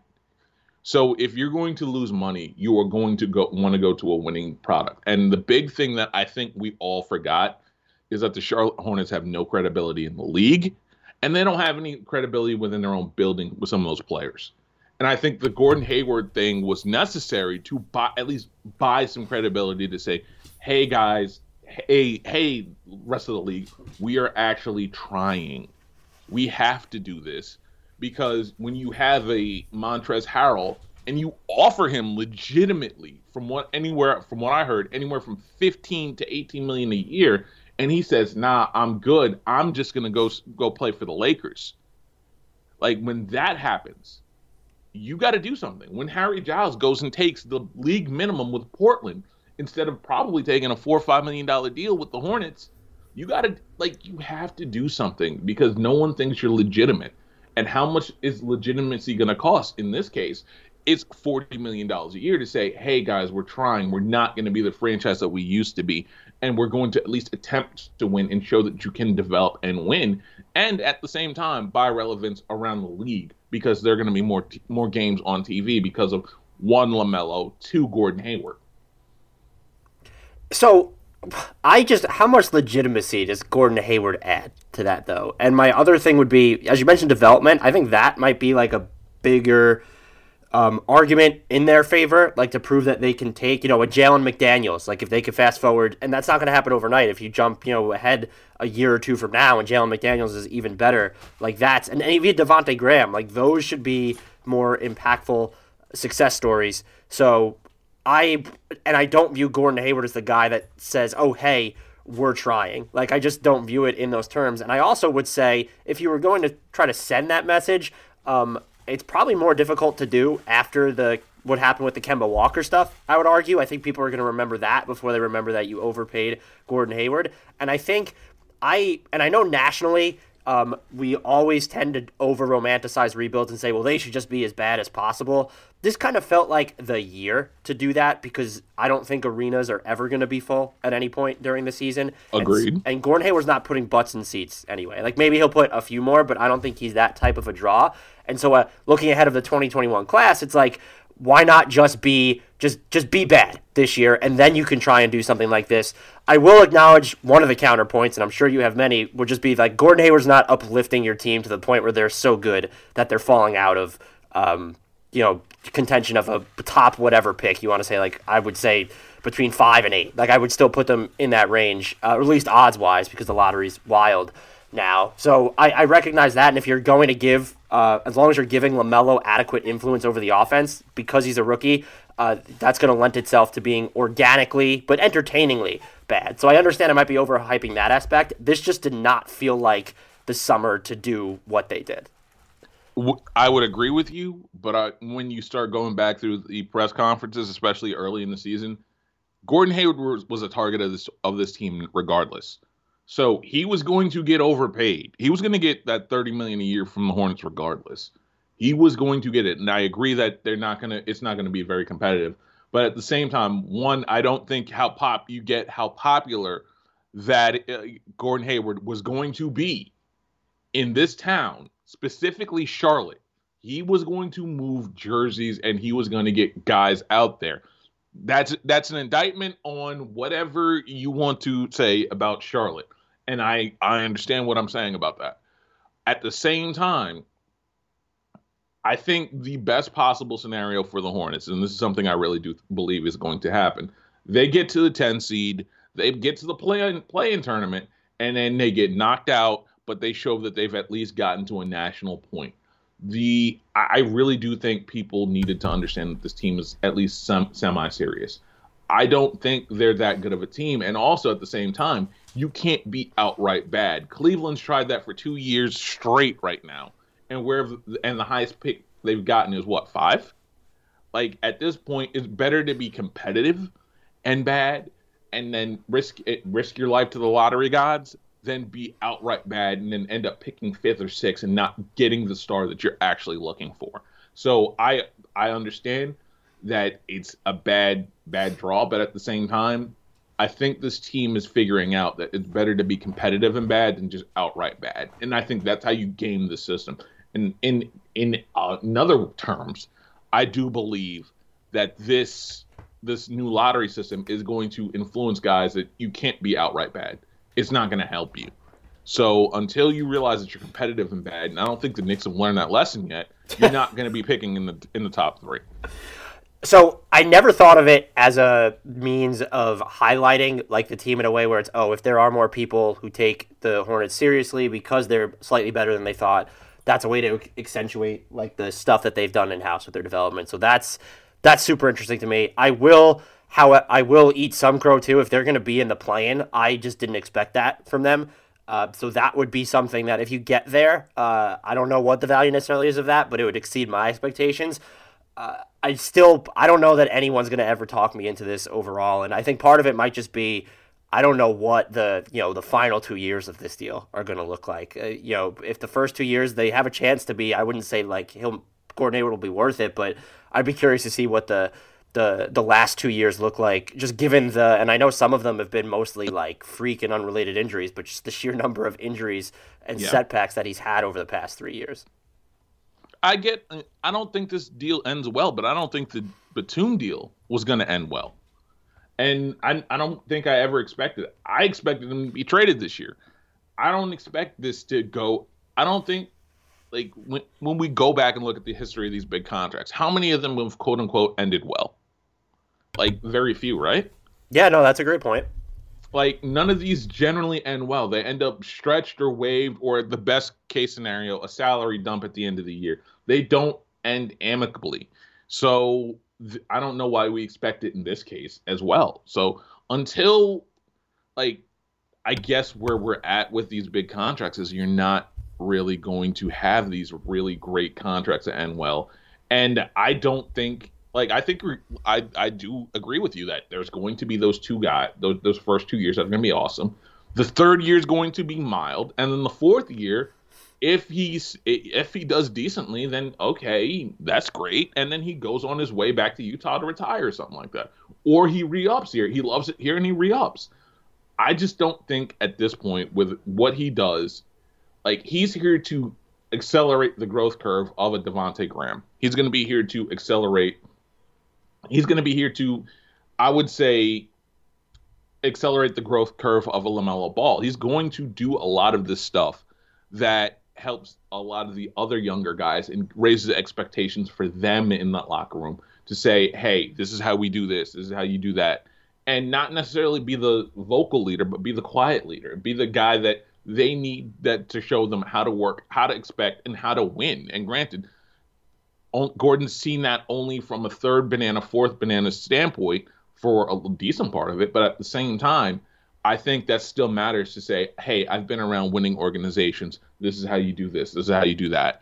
And from a player standpoint, I do believe that experience is invaluable at times. And that's where the one thing that I actually do like about it is he seems like the idea of him feels like a good fit for – LaMelo, um, Devonte Graham, j- just other guys on this roster who might be handling the ball because he's going to take pressure away from them and like uh, I people yeah the defense is at some point gonna if not right away gonna focus more on LaMelo but Hayward's like that safety valve where no I, he first of all he was never a guy who put a ton of pressure on the rim uh, and he's like in space, he's just not the same as he was before that first devastating leg injury, which is fine. But his in between game is so good. Um, he can hit, catch, and shoot threes. He's he's a good passer, and so I'm wondering if that, um, if you agree, like that sort of. I don't, I don't want to just boil it down to attention, but like having that other outlet on offense in the half court, if that ends up helping LaMelo Ball a great deal through, like you know, let's say the first two years of his career. Oh, absolutely, it'll help him a lot. Uh, the one guy, like I think it helps him but I also think it helps a guy like Terry Rozier who has familiarity with him. And I also think it helps a Devonte Graham who at the end of the day is still the starting point guard for this team. I don't think LaMelo is going to start this year unless there's injury. I don't I think with LaMelo as much as we like him, I think we have to the pump the brakes because Devonte was playing at a close to an at least all-star level at the first half of last season. And granted, he exploded onto the scene, scene, and then once teams started getting tape on him and started figuring how to slow him down, they got a little bit better at it. But I think Devonte Graham, when we have these conversations about Lamelo Ball necessarily exploding and starting, I would tell you to pump your brakes and tell you wait till March before we have a conversation about him legitimately taking over.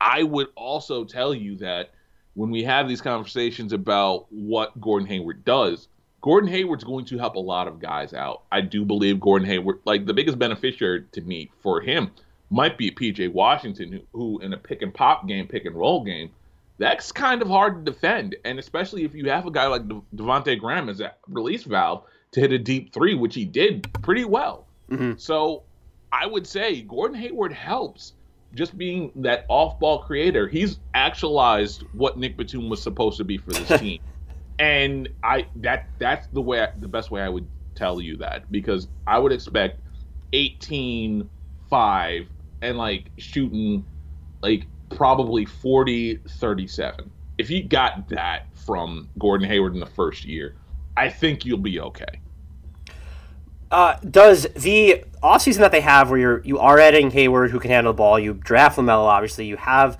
grant riller does it say anything about the future of devonte graham is going to be a free agent or even just terry rozier who has two years left on his deal or even just a, a malik monk? Because it does feel a little bit crowded sort of in that area, and Hayward's not in the backcourt, and maybe you can get some three minutes from uh, Lamelo in, in certain spots, but it does kind of feel like at least one of those guys is going to end up being the the odd man out in the short term, and I don't think it would be Devonte in a vacuum, but I'm curious if you um, would view the Hornets as considering like he and Lamelo is that like a long term foundation for them, or is there a chance just given that Devonte Graham is going to get paid? the, the next offseason that he becomes a trade candidate or someone that they could even just let walk in, in free agency?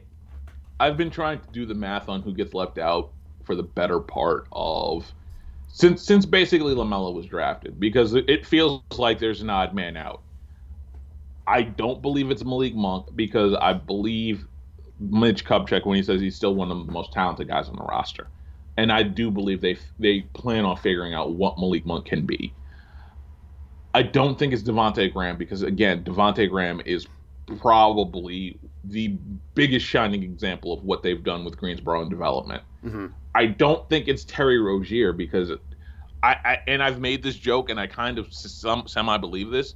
James Borrego figured out what to do with Terry Rozier better than Brad Stevens has, and that's something that we don't talk about enough. I I really do wonder at this point who's the odd guy out. My my guess is because the way he's looked thus far in preseason, Terry Rozier doesn't stay to the trade deadline, and that's wow. not a fault of his own. I do believe that Terry Rozier is, has played really, really well. I just think that there's going to be a team call, call, that comes calling, maybe Milwaukee. I don't know. That's going to need that off-ball scoring that Terry Rozier brings, and just a guy that is just not afraid. And I do believe Terry Rozier is on his way out, but it'll be no through no fault of his own. And I don't. And I want to say this: I don't want to trade him.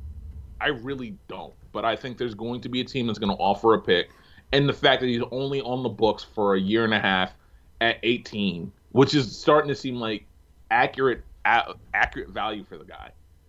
I kind of, like I said, I kind of like him. I kind of like him, but I don't think Terry Rozier is going to be here long term. And I think the Hornets will be poor for it, but they're going to need to open up those minutes.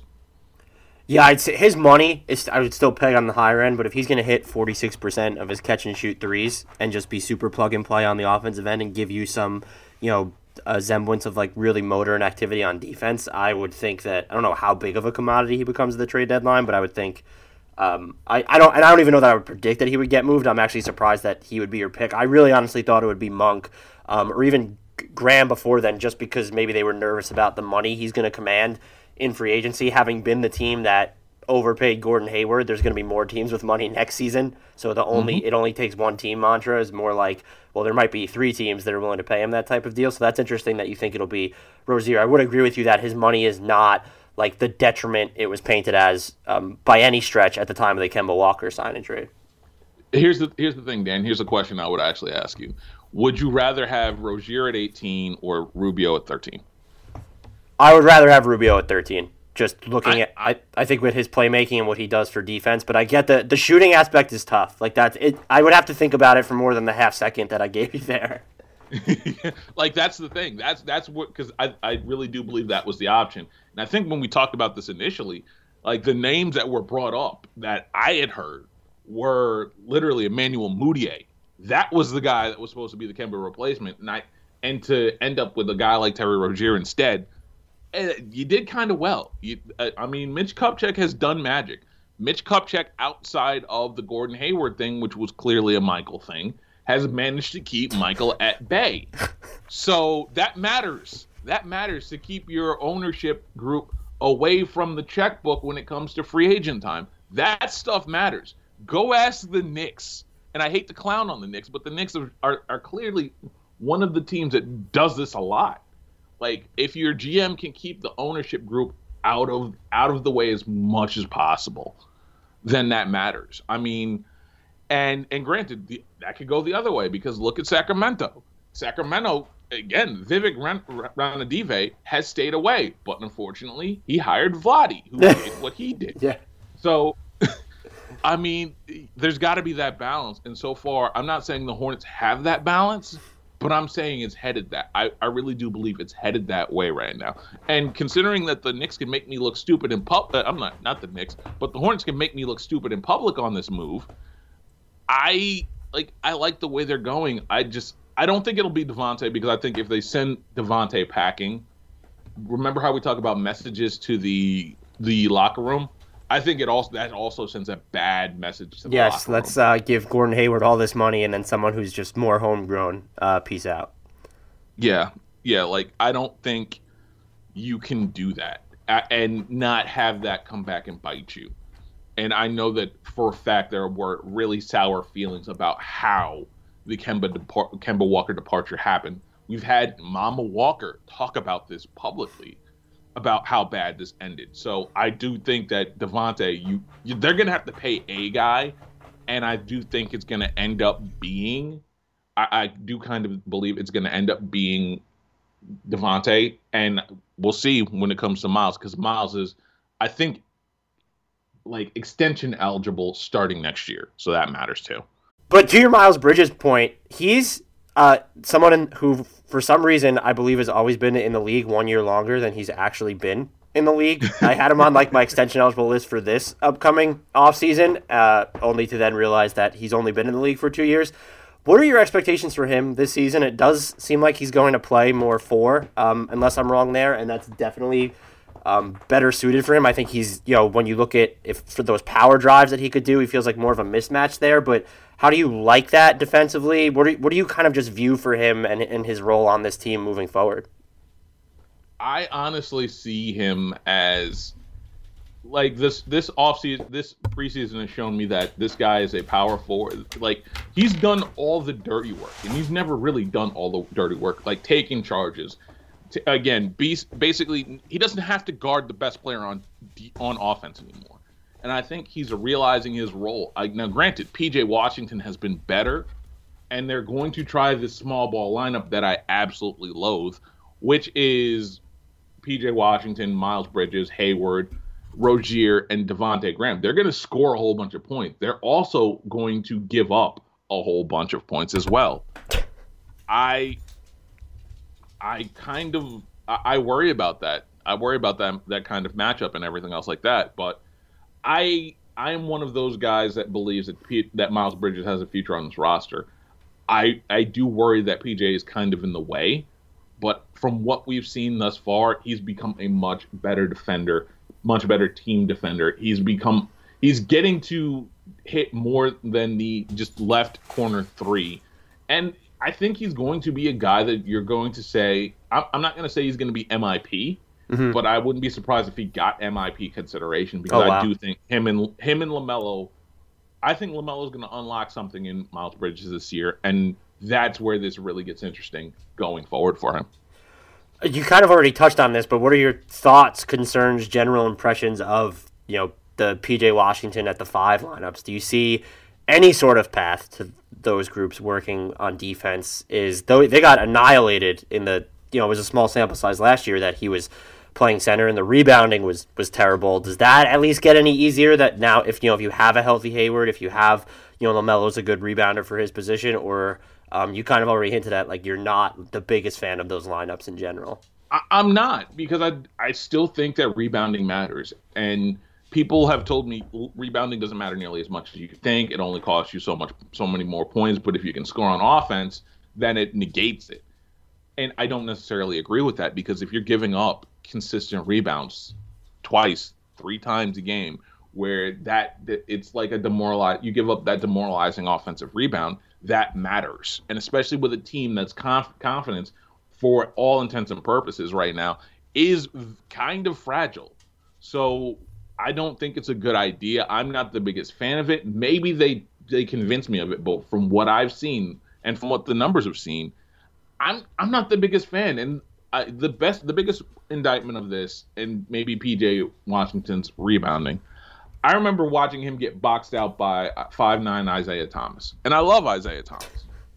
But when Isaiah Thomas beat you to a board, like that's that's something that I can't necessarily forgive or forget. Dan, you understand where I'm coming from, right?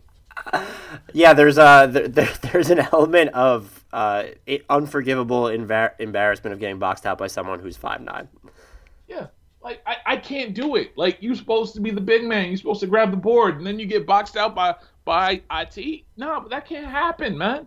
That can't.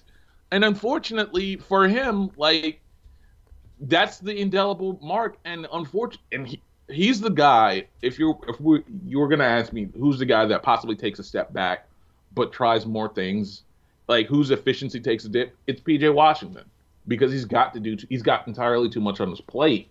And unfortunately, I don't think the the backups I don't think the help that's going to come to maybe force him back into the four spot is coming anytime soon.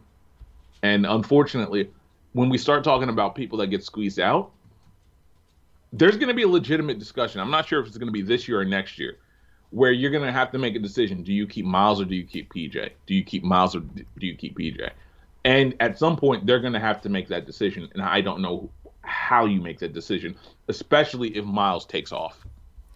And you don't see like kind of having Hayward and even LaMelo there is streamlining PJ's offensive role even further, just because he seemed like such a comfy fit for them last year. It was a lot more plug and play than I thought he was going to be. And again, I'm not like super into college basketball, so take that impression with a with a grain of salt. And then even just like kind of the uh, you know the finesse he kind of had with, with the ball in his hands too. It felt like he would be the one that they'd be higher on in the the aggregate than than even Miles Bridges. The one wor- aspect where you do worry about is that when PJ Washington has to put the ball on the deck, that's where it gets kind of dicey for him. Where that's where Miles has the advantage. As a small ball four, Miles can put that put the ball on the deck and play make. He's done it before. He's done it consistently in preseason this year. I like what he does off the. Uh, that's the only aspect where I could say Miles has a clear advantage. If PJ does that, then hey, we have a whole different type of stew that we're cooking here. But until he does that, that's probably the one aspect where Miles has an advantage. Or a guy like Jalen McDaniels, who can play the three and the four, has an advantage. Like those are the type of plays that he's missing from his game right now. And if he gets those, and granted, they're gonna have, you're gonna have to be willing to suffer through a lot of turnovers to get to that point where he's more comfortable putting the ball on the deck. But if he gets there, that's I'm not gonna say he's a all NBA talent, but he's one of the better four or fives in the league if he can put a, put the ball on the deck and play make a little bit better. Is there room for Cody Martin, Caleb Martin, and Jalen McDaniels all in the rotation? And if not, uh, who would be the odd man out? I think I can safely say it won't be Jalen McDaniels looking at all he projects to do for them. But are, is there room for all three of them to get minutes on this team? No, no, there isn't. I, I don't believe. And this is where it gets interesting because I think Cody Martin is a rotation guy on this team. I believe Jalen McDaniel is a rotation guy on this team. I don't see a way for Caleb Martin to make significant headway, especially over a guy like Malik Monk who can do a few more things a little bit better. Caleb Martin feels like trade filler. And I don't know and I hate to say it that way, but he feels like trade filler because if you've paid attention to the Mitch Kupchak era, he's never really made an in-season trade. This year, with 14 guys on the active roster, and intentionally left open spot and $4 million. This year feels like the year where they make that in season trade. What it's for, I don't know. But I do not Julius. Randle is what you're getting at, isn't it? I hope not. I was just kidding there. I hope I got to start throwing that into the uh, you know into the ether because something's going to happen to the Knicks. They already ended up with Obi Toppin instead of Tyrese Halliburton, and now I'm now I'm trolling you with Julius Randle. They're probably no, going to you see, Dan, you see, this is your fault. You were hoping Halliburton was going to drop to you, and you talked to me about Obi Toppin all this time, and then here you go, and then they pick Obi Toppin over Ty- Tyrese Halliburton, which didn't make a lick of sense, and now you're starting Immanuel Quickley at the point guard spot. Which I will say, funnier. Immanuel Quickley looks really good, but yes, I Halliburton is like. I, I will die for Tyrese Halliburton. So uh, yeah. I was very yeah. disappointed. Yeah, and I mean, you have old friend Michael Kidd Gilchrist up there, who's getting a roster spot clearly. Uh, I mean, I mean, I don't know. When it comes to just this team, there are a lot of guys, and we've already talked about, the, especially the guard depth on this team. There are a lot of guys that need homes and need consistent minutes. Malik Monk is one among them. Caleb Martin, who I think is an NBA player, is among them. But right for right now, the way this team is built, the strength is at the guards. You have guys that can be and are, I would call them rotational pieces on championship teams. I do believe that about Devonte Graham, even if even if I'm not certain. He is a start. His best role is at a start is as a starting point guard for a championship team. I think he's going to be really, really good. I do worry about again. Terry Rozier has had a great season in Charlotte, and he'll probably he figures to have another good one because he's come into this he's come into this pre short preseason guns ablazing and look super efficient while doing so. I would I, again Lamelo's going to get minutes because he's a number three pick and he's just uber special right now. Cody Martin brings something different because Cody Martin defends and can hit threes now at a decent clip. I'm not saying a great clip. I'm saying decent. If you give him an open three, he will hit it right now. That's something that you couldn't say about him last year. Jalen McDaniel gives you something different because he's 6'10 and he can guard three, four, and maybe a little bit of five, depending on who the five is. He and also he's a guy that hits again, hits threes. When we start talking about folks that aren't going to be as good, and the guy that you worry about is Caleb Martin. Mm-hmm and that when it comes to that, he's just a little bit like. And the thing is, you have to make the decision between him or Malik Monk of who's going to get the remaining minutes. And for right now, I would take Malik Monk. It's close. It's closer than I'd like to admit, but I would take Malik Monk. Is so of the looking so looking at Malik Monk and let's say Cody Martin and Jalen McDaniels is I think I'm most intrigued by McDaniel's long term. Is that is that accurate? You kind of there just you seems like be. yeah, it was. I think I might have been at Cody towards the end of last season just because I felt like his game was more well rounded. But the the three point shot from McDaniel's feels real, and there's always like a play or three of the games that I've seen in Charlotte where he just does something where it's like, you know what, PJ Washington wouldn't have gotten that offensive rebound. Uh, or just anything along those lines. And as you mentioned, the three point shot, and I, I think that's real.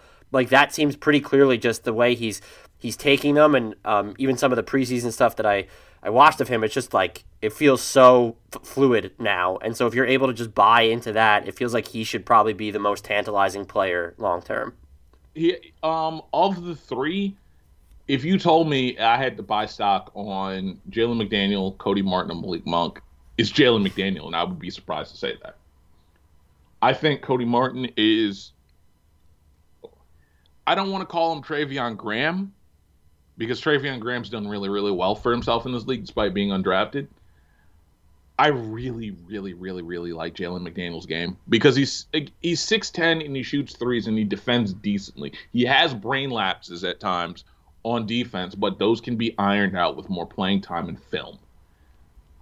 Jalen McDaniel's actualized, and we're talking about a guy that fully gets it is a guy that plays in this league for decade for at least a decade, if not a little bit longer, because 6'10 shoots threes and defends. Those guys get paid no matter what. They generally get paid a lot of money right down the line. So I, if you're going to tell me buying buying into the future, it's Jalen McDaniels and it's not close. There, I am to make this clear, and I always come from this point. I am super pro players getting paid, but Charlotte has the way they've structured the contracts of every single one of these guys put themselves in a position where they don't have to choose right away if they don't want to. Just because nope. Jalen McDaniels has he's under team control if they want for three more seasons, including this one, and they have two seasons of uh, both Cody and, and Caleb Martin, and then they kind of you know they did that same thing. It's guaranteed money, but it's such small money. But you look at like Vernon Carey Jr. You know, four years of just straight team control if they want it. So I will say that from a team perspective, I want players to get paid. I'll make that clear. From a team perspective, though, they've given themselves like just a ton of of optionality and potentially like bargain bin deals to offset that that albatross right now at the top of the roster. And that's the thing. I'm not sure it's an albatross because, like, like I'll continue to say, I don't think this ends with Hayward in Charlotte. I don't believe that. I do believe that. I think the three the three years where you're paying that extra 10 million because of you wanted to get rid of Nick Batum's contract.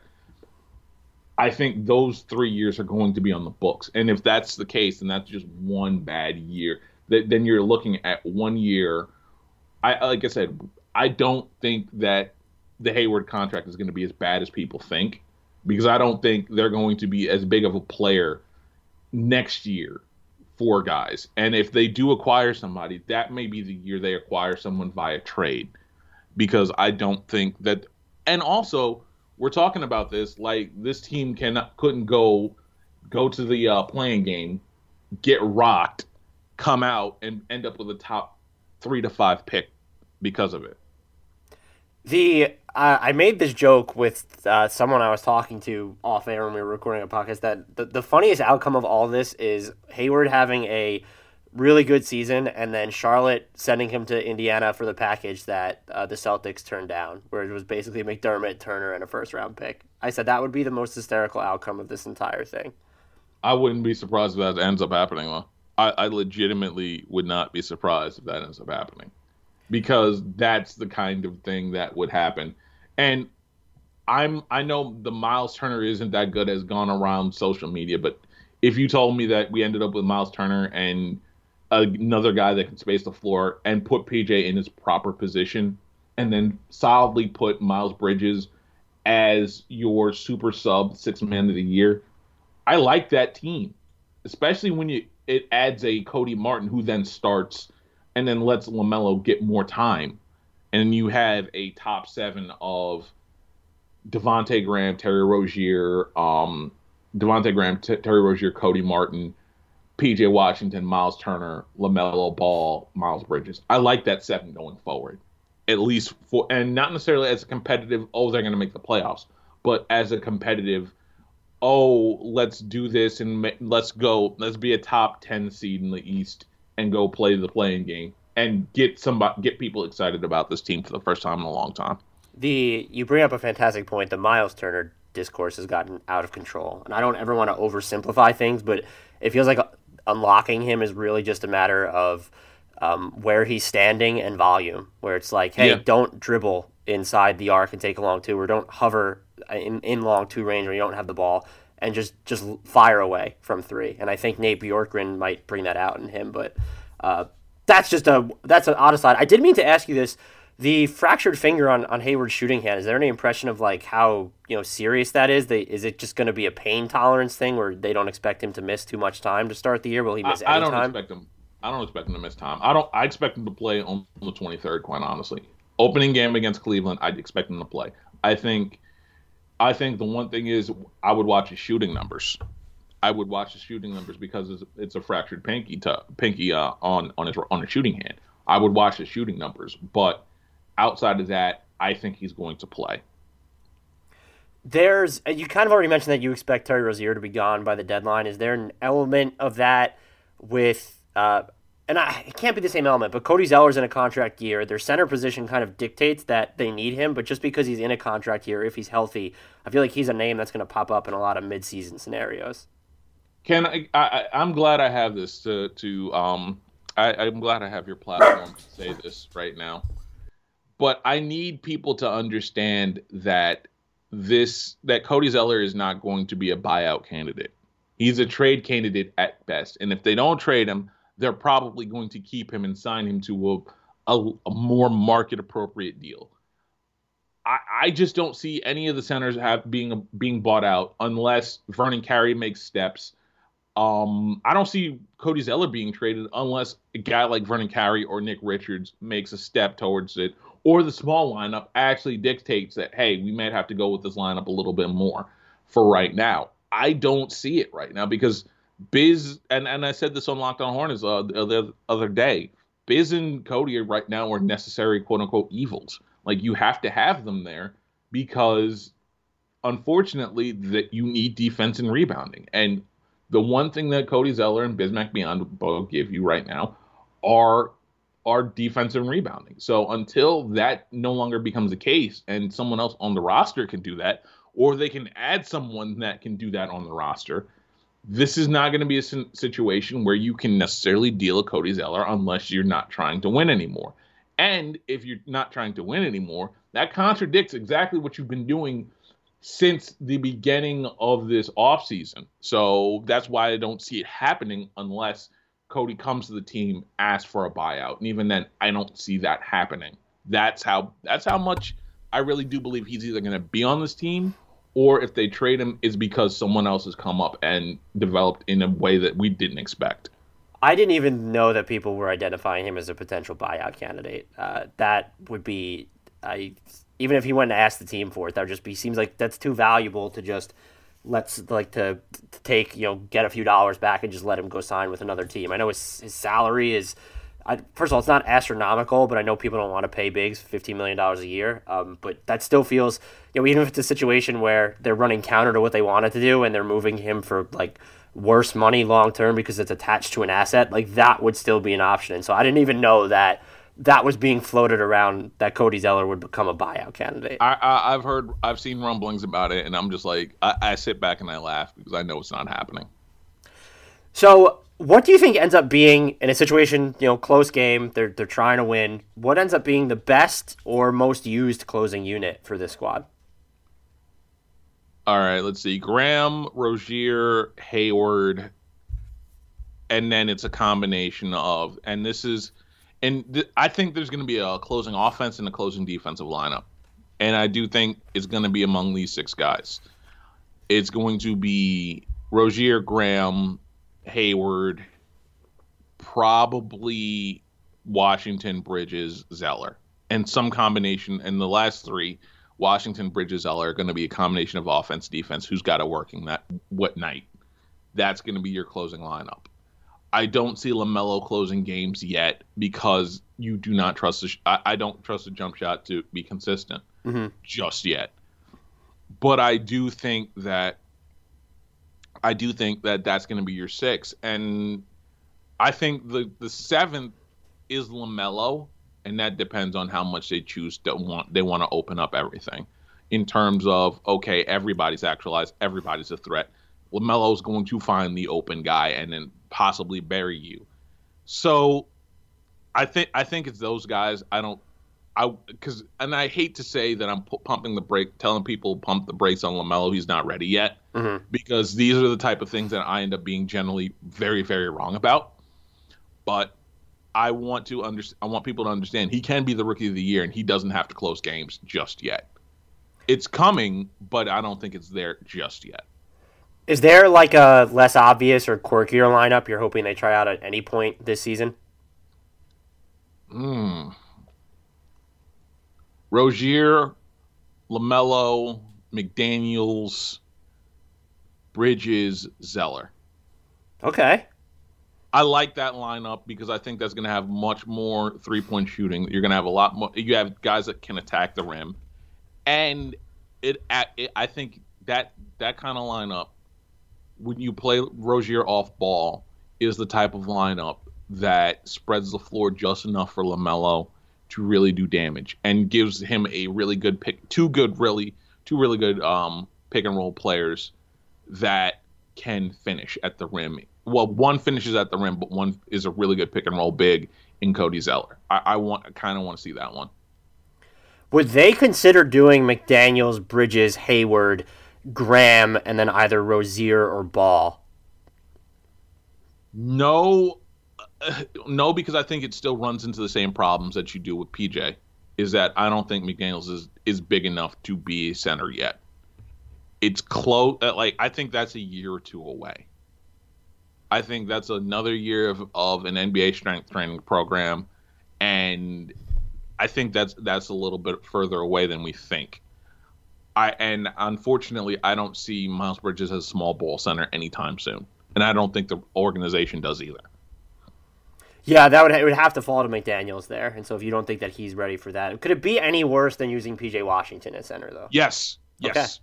yes. Because I again, where I think that that small ball lineup with PJ Washington grabs every third rebound, the the chances of that happening with, with McDaniel's goes to every fifth rebound. So if you're giving up four offensive rebounds per possession, that's a bad that's a bad number, no matter what. Okay, so what's a real? What are some realistic expectations for this team this season? The, um, you know, win total where they finish in the East. Uh, just as a note, their over under is currently at twenty seven point five. Last time I checked, uh, which is the equivalent for people who cannot think in terms of seventy two games, like myself, uh, is the equivalent of a thirty one win season. Uh, how would you lean on on that number? 20 had it been 25 26 i would probably give them the over i do wonder the thing that i worry about with this team particularly is that that nine month layoff and only having two weeks of organized basketball activity in nine months and then coming into a season and then going against the raptors and looking extremely extremely extremely rusty and seeing the difference in communication on defense, especially, that matters. So I, I expect them as they're like integrating new parts that they're going to start slow. I can see this being a second half of the schedule team. I can also see this team. I, I can see, like I said, I see this team starting off slow and then basically being a house of fire come that second half of the schedule. I would say under but I am so I'm like clenching my fists, nervous about how far how much I say the under, because I can easily see this team being a top ten team, and I can easily see this team catching guys like catching teams like Indiana or uh, Atlanta, um, Washington even too, just sleeping and being a bit a team that's like, hey, did you know the Hornets are in ninth? oh wow, I didn't really understand. I didn't really get that. But and, and just catching people sleeping, I can see this team being that. But I also can see this team having a lot of young guys, especially a lot of guys with let, like three years or less of surface time, and this being a very, very, very slow process. I I went under um, as well. I was probably more confident than than you are. I just can't. And part of the reason was I can't figure out what they're going to be defensively. Like I can talk myself into them being a sleeper defensive team, but I could also talk myself into them being absolutely awful on that side of the floor. No, no, no, no. Defensively, I don't trust them. I do not trust them at all. I do not trust them at all when it comes to a as a defensive team. I think this team is going to beat a lot of teams on offense. I think they're. I think as Lamelo grows, I think he's going to be. He's going to help them score a lot more points and make things a lot easier. And I do think he rebounds his position exceptionally well for his size. So I do see a lot of that in there. I do like I just I say under. I'm not very confident in it because I think they're just going to score points in in bunches at times, and then they'll go cold and they'll continue to score po- points in bunches. And it's going to be a team that competes every night. And with a 70 game, 72 game season and the depth that they have, I think there's going to be a lot of different combinations to make sure that things stay fresh. And if you're a team that's tired and relies on a lot of veterans, they're going to catch you. And that's why I think if it's going to be under, it's going to be close. Is there anything I have not asked you about that you would like to discuss about this Hornets team? I'm surprised you didn't go. Are you? Do you think that Lamelo is going to be the rookie of the year this year? I am surprised that no, that you did not ask me about that. I Well- do, but I and and the thing is, like in terms of Lamelo, I think he's going to be great. I think that he's again, along with the rest of this team being a second half team. I do kind of wonder if this team, if a set a good second half of the schedule campaign is going to be strong enough, especially with this rookie class that no one seems to really love like that. If that's going to be enough to carry him to, to rookie of the year, I do think he's going to be rookie of the year. And uh, as I will continually say, stop underrating Terry Rozier. and, and I think like I think I think that's the thing. Terry Rozier was has been really really good for this team, and I think he's been a he's shown to be a really clutch player, and he's shown to be a very very very good player outside of the Brad, Brad Stevens Boston guard system. So I would just point out that the Terry Rozier hype train is real, and I can see him. Like I said, I I like him. I want to see him in Charlotte. I can see him get dealt at the same time. LaMelo's rookie of the year stock feels almost implicit. Uh, I guess if they bring him along more slowly than you'd expect, but he does seem, especially of the top rookies, that he should be guaranteed the most volume and influence over an offense. Uh, I am, I have steadily talked myself into going with Tyrese Halliburton for rookie of the year, though. You're wait wait wait wait wait, wait. hold hold hold hold hold Dan, you're trusting the Sacramento Kings to do something right? Look, uh, fair. Um, but I feel like Tyrese Halliburton is one of those players that is going to end up being so good that the team can't even screw him up. And I think what's also encouraging by the Kings is this feels like it looks like they're going to be committed to stripping it down, and so that his role is only going to, uh, you know, grow, augment as the season goes on. And I even think they're going to be willing to try Buddy, Fox, and and Halliburton at the same time. And he's one of the rookies that I identify as, you know, I don't, I won't say positive, but you'll look at him on defense and say, whoa, like he's kind of ahead of, of the curve of where he should be. I don't know that I would definitely bet against what LaMelo's volume is going to be on offense. Like I said, it feels like hitting LaMelo's rookie of the year victory is almost implied by volume, and that's not even that's not like not to demean him. It seems like he's going to be really good. I just don't um how I can't quit Halliburton as I keep saying on this podcast. No, you can't. No, you can't. If you can't quit Halliburton, like I'll give you a name that I just continually come back to because I'm surprised about how good he is, despite that the fact that he's had a whole bunch of international experience. I can't keep coming like I keep coming back to Maledon. Oh, out okay. OKC. Like that's the guy that if you're telling me it's not going to be Lamelo, it's going to be someone like Theo Maledon, who's going to have a whole bunch of opportunities thanks to Gilgeous-Alexander and Al Horford, and just basically he's going to end up showing out. And Sam Presti's going to make us all look bad yet again and that's without the millions of first round picks that he's got. Yeah, uh, they. I mean, they have like they have a ton of like guards, so I don't know how the rotation is going to shake out. But they're if they're going to try and like really plumb the depths of how bad they could be, like why not just give him like some offensive license? So that's that is not someone I considered. But when I was doing the the Thunder podcast, like one of the players that was identified as like oh sleeper uh, could be really good for this team uh, by Olivia Punchal, who I was talking to, was um, Theo Maledon. and so I'm interested to see what kind of like role he ends up playing for them. But that's a that's an interesting pick from you. I like it. Yeah. Well, look I, again. I don't just focus on the Hornets. I do. I, again, I'm a league pa- secret league pass addict. Um, I know there are meetings for this. I choose not to go. Uh, but is it really a is, secret that you're a league pass addict? I feel like if anyone follows you on Twitter, they could they could tell. Yeah, yeah, you're you're right. You're right about that. You you make a very very good point. It, but yeah, but like Maledon, um, like I, I the other thing is I secretly really love this rookie class. I think it was unfairly panned. I think people studied entirely too long on this draft. Yeah. through through no fault of their own because we waited almost six months in between where the draft actually happens and what it. So I understand completely at the same time, I think this this draft class is going to be better than people think, and I also think that the stars there are going to be serious stars. I hope LaMelo is one of them, but I can see a scenario where this team this draft ends up giving you a couple of all NBA guys, and it's going to be like, can you remember when everyone was crapping on this draft? Because I do and that that'll be one of the things. I think this draft is better than people think. I think it's deeper than people think. And when we have these conversations about draft better, one of the better draft classes, I don't think this is going to be like where we talk about the Giannis, um, CJ McCollum draft, where no mm-hmm. one was good in the f- f- top ten picks really. But I do think that this is a draft class that people are going to come back and say, "Hey, that was deeper than we thought it was." Yeah, I think that everyone just got caught up and it didn't feel like there were there was a ton of superstar prospects at the top, but it feels like there's very clear, even some of the players that I'm not super high on, it feels like there's a very clear path to them sticking in the NBA for a very long time. Yeah. Yeah, there, there are a lot of NBA prospects on this team, and I, I really do love them. I, I really do love this class. I really do. Um, I just hope Vernon Carey pans out because if not, and you could have had Isaiah Joe and added another shooter to this to this roster, I'm not going to be upset. I'm not going to be happy.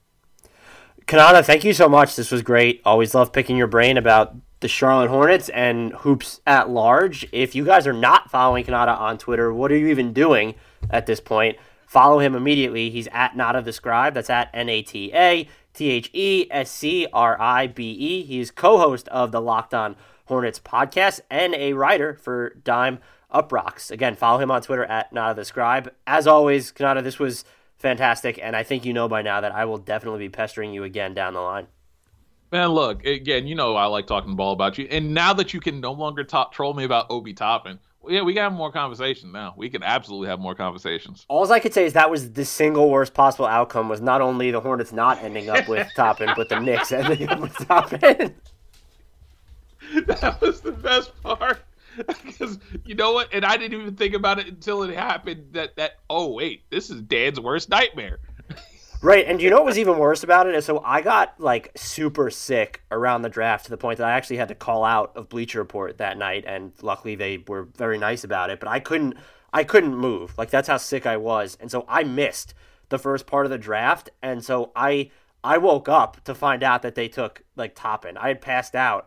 And so it wasn't even like I wasn't even watching it live. I, I just woke up and that was like the first thing that jumped out was that they had Toppin, and I was like, oh. And look, he might be fine, but the fact that I had one trolled you about him, and two fallen in love with Halliburton, and then Devin Vassell was the other guy where I thought people um, might have led a mutiny if he was taken um, in that spot. But I actually I think he's going to be one of the guys who's really good out of this class. So it was a it was just a perfect storm of um, you know karmic retribution. I think for me trolling yes, you for so long about Toppin. Yes, yes, it was. It was perfect karmic tro- uh, retribution. Perfect. And you know what? The universe saved you that day. That the universe saved you that day because had you seen that live, being as sick as it was, it might have the shock might have killed you.